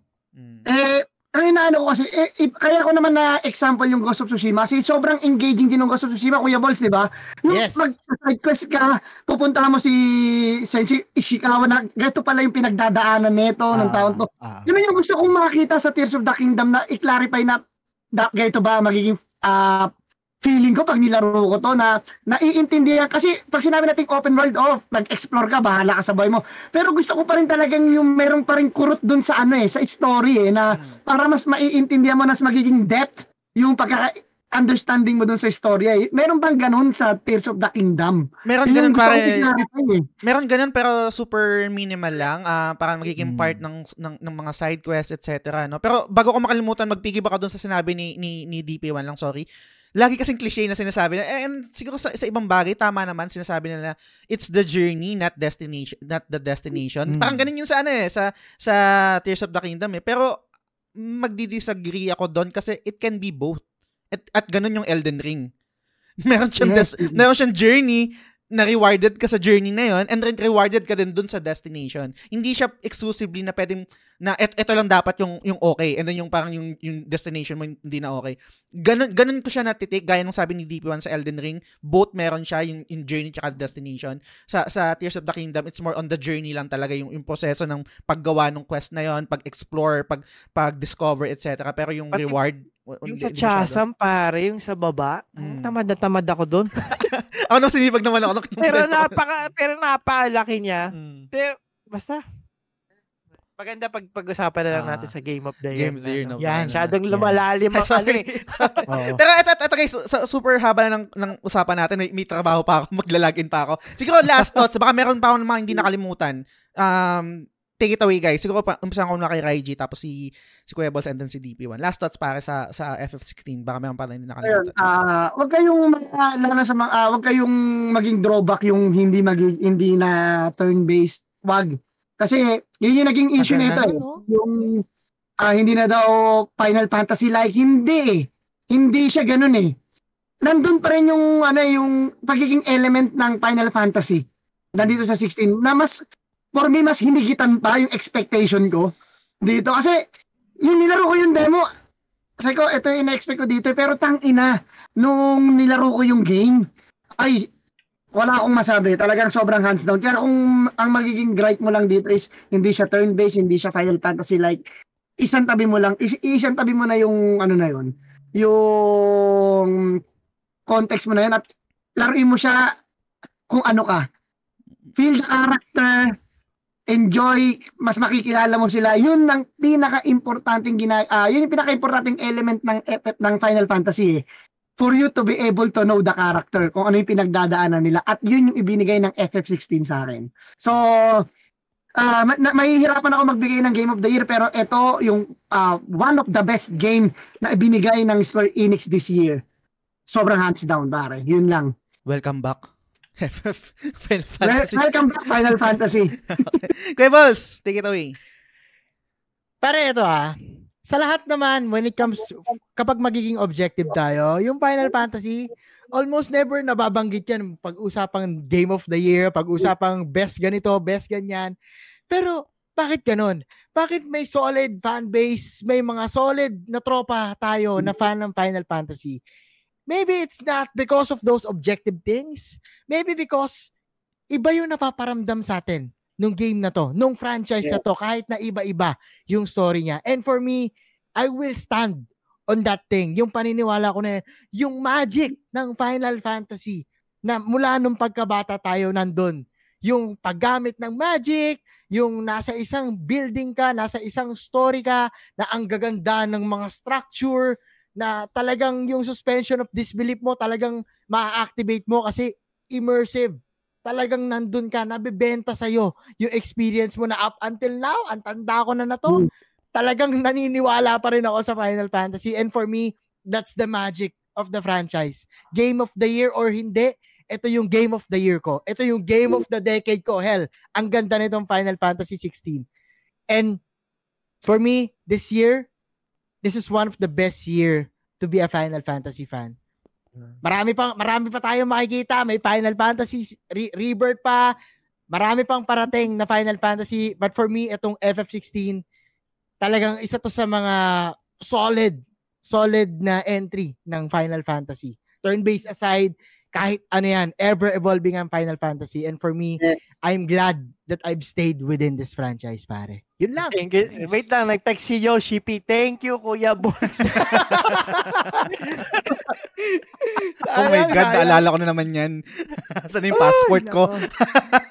salamat Squaresoft, salamat Square Enix. Yan. Go DP1. Last Ah, thoughts. wait lang ko na lang, no? Ah, uh, we just have to always remember, no, paano ba nagawa yung Final Fantasy? Last hura yan eh. Last Yes, hura ni. Hironobu Sakaguchi. Yes. Wala na talaga. Uh, let's go out uh, from our comfort zone. Let's try something new. Diba? Let's try to believe in our vision. And this new vision of Final Fantasy, uh, makakaasa kayo na as fans, loyal fans, will uh, totally support you guys, no? Uh, yung vision nyo, mas ah, mas kilala nyo yung brand, mas kilala nyo kung saan dapat patulong. Kaya ano, we're just here for the ride, no? Yan, sabi nga ni Kuya Boss, no, yung magic uh, talagang na- lure na lure nyo kami diyan sa magic nyo. And we are here for the ano, to support you guys. Thank you, Yoshi P. Yan. Thank you, uh, Yoshi P. Um, sayang, hindi kita na-meet, pero baka sinumura na lang. pare. Ano na na? It's okay, pare. Ayun. So, okay. So, okay. Soon. Idol yan. Um, Yes. siguro ang gusto ko lang sabihin is, um, lagi kong kino-compare to sa, sa pagkain kasi may ligang kumain. Chicken Joy to sa akin pare. Gaya ng sabi mo Kuya Balls, no? Regardless kung ano to, um, alam ko hindi naman, let's say, five-star Michelin yung ano, yung, yung, yung Chicken Joy, right? Pero ito yung pagkain na hindi ako magsasawa kahit araw- araw-araw kong kainin. Um, and alam ko rin, kahit ipagtapat-tapat mo sa akin, iba't ibang klaseng manok na fried chicken, pag tinikman ko yan, eto yung Chicken Joy. Eto yung Final Fantasy. Hindi ko, hindi ko, hindi, kaya naka-blindfold. Hindi sa ini-invalidate ko yung opinion mo, opinion ng ibang tao kasi pero for me kasi it's more on preference eh. More on Yes. preference na lang kung sasabihin mo na gusto mo yung turn-based, ganyan, etc. Um it's more on preference na lang talaga siya. Pero um Final Fantasy 16 gaya ng sinabi ko kanina, talagang strict ako sa sa list ko pagdating sa Final Fantasy. Meron top tier, meron mid tier, meron uh, low tier. Gusto ko talaga tatlo lang talaga sana yung nasa top tier ko, um, which is yung FF10, Final Fantasy 7 and FF9. Pero mag, dahil dito i-veto ko yung sarili ko, gagawin ko na siyang apat. So magiging FF10, FF7, FF9 and Final Fantasy 16. Yun na yung bagong list ko na, na top tier Final Fantasy of all time. So, yun. Um, guys, sa lahat, sa lahat ng mga nakinig, salamat. Kung meron kayong feedback, comment, suggestion, feel free to to message us. Kahit ano pang ano yan, hindi kayo nag-agree, uh, meron kayong sariling opinion, go ahead, su- super welcome yan. Pwede rin kayo mag-comment sa, sa Spotify pag in-upload ko na yung episode, merong option doon si Spotify para mag-comment kayo. Babasahin namin yun sa next episode. So, yun. So, promotion na tayo. Raiji, anything to promote? Shout out? Go ahead, pare. Then, uh, shout out and uh, promote ko lang yung uh, pay when able shop ko, no? Inaantay ko eh. yung, syempre, uh, Collector's Toy Box sa tropa ko dyan, si Ralphie. So, thank you so much, man. Uh, sa lahat ng tropa natin, uh, sobrang na-enjoy ko yung toy ko, no? Yes. Sorry, may kasal ako nung Sabado kasi kaya Siyempre. na-skip ko yung araw. Oo. Uh, tsaka syempre, yung uh, Game Silog Show, syempre. Yun. No, thank you, bo- thank you, thank you very much, uh, mga master, for uh, having me uh, tonight. Salamat din sa time mo, pare. Kuya Balls, anything to promote? Shout out. Go ahead. Yun guys, again, DP1, Jazz, maraming maraming salamat sa pagsamon sa akin. When it, when it matters, lalo pag Final Fantasy ang usapan, nandito ako. And maraming maraming salamat. Mag-promote lang ako ng konti. If nagaano pa kayo ng Tagalog podcast at gusto nyo makinig ng mga ganitong klase na parang ganito din na typical kwentuhan, it's about kapag na-hype tayo sa isang game or sa isang video uh, video game, movie or anime, yan, meron akong itinaguyod yan na sariling podcast. Lately ang title nun is yung Hyper Geek. Yan nasa Spotify din yan. Kung gusto niyo makinig no? It's a short podcast. Bakit? Mag-isa lang ako doon sa ngayon. So it's around 20 to 30 minutes episode about these things that we love about geek culture pop culture and especially video games. Ah, sana mapakinggan niyo rin no? And kung okay lang, follow na lang sa Facebook and sa TikTok, Kuya Balls lang din. Doon naman nag-release ako ng mga short clips na para ma-enjoy din ng iba, no? Same din, same din na tema, no? It's about video game, anime, and movies, especially Marvel. So yun guys, maraming maraming salamat. Yeah. Lalagay ko yung mga link nila guys. So, dito sa description ng episode, para isang click lang nyo. Alam ko, nakakatamad mag-search pa. Alam ko yung galing nyo. Totoo, totoo. Lalagay yung link. Isang click na lang yan para ma-follow nyo yung mga contents nila. DP1, anything to promote, shout out, go ahead. Ah, guys, ano, follow lang Game Silog Show ng sa Spotify, yan, whether Apple Podcast pa yan or ano, sa Spotify. Ah, malaking tulong, rate nyo na rin, no? Pati follow nyo Facebook, TGS pati ano, Dali Player One, laking tulong na. Yun lang, Yun. pre. Yun. Um, guys, again, maraming maraming salamat sa time nyo, sa lahat ng nakinig. Hanggang dito na lang. Dami ko pang gustong sabihin, pero sa page lang namin. Hanggang sa susunod na episode ulit. Bye! Bye-bye, Come Assassin's to me, Creed. Assassin's Creed. Collector's Edition. Bibili ka ba ng pare?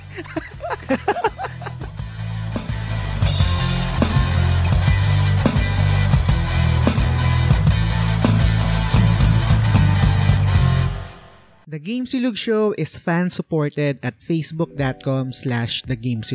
The following names are our current supporters and I'm eternally grateful for your kindness, support, and generosity. Sands, Mark Andrew Yap or Maku, Frederick Telen Soriano ng Late na Gamer, Mar Valencia, Daddy Player 1, Francis Lance Galapon, Yvette Solivilla ng Ara Ara The Weeb Podcast, Arnel Pableo, Paula David, Vitoy Bautista, Mark Paha, Tess Macalanda, Benson Santa Ana, Jeff Bahilot, Mary Fontamillas, Teacher Mike Lau Bacareza, Mark Christian De La Cruz, Mark Divina Gracia, RD Casimiro, Ruben Domingo, Ray Anthony Rivera, Bernard James Cruz, TJ Balyares ng Backlog na naman Budolcast, Macy Tang Balyares ng Casual Gamer vs. The World, Luigi Tumulak, Mike Rubio ng X-Core Gamer, Joe Kevin Malyari ng Blue Chip Joe, Bay Ian, Zel Pineda, Shane Rivera, Gab Espiritu, Patrick Ryan Silvosa, Albert Gonzalez, Alfred Bacani, JMSPDL, Derek Joshua Owami Marquez, Brian Mikua ng Tolits, Nico, Drew Rivera, and Delia Bourbon. Maraming salamat sa inyo guys.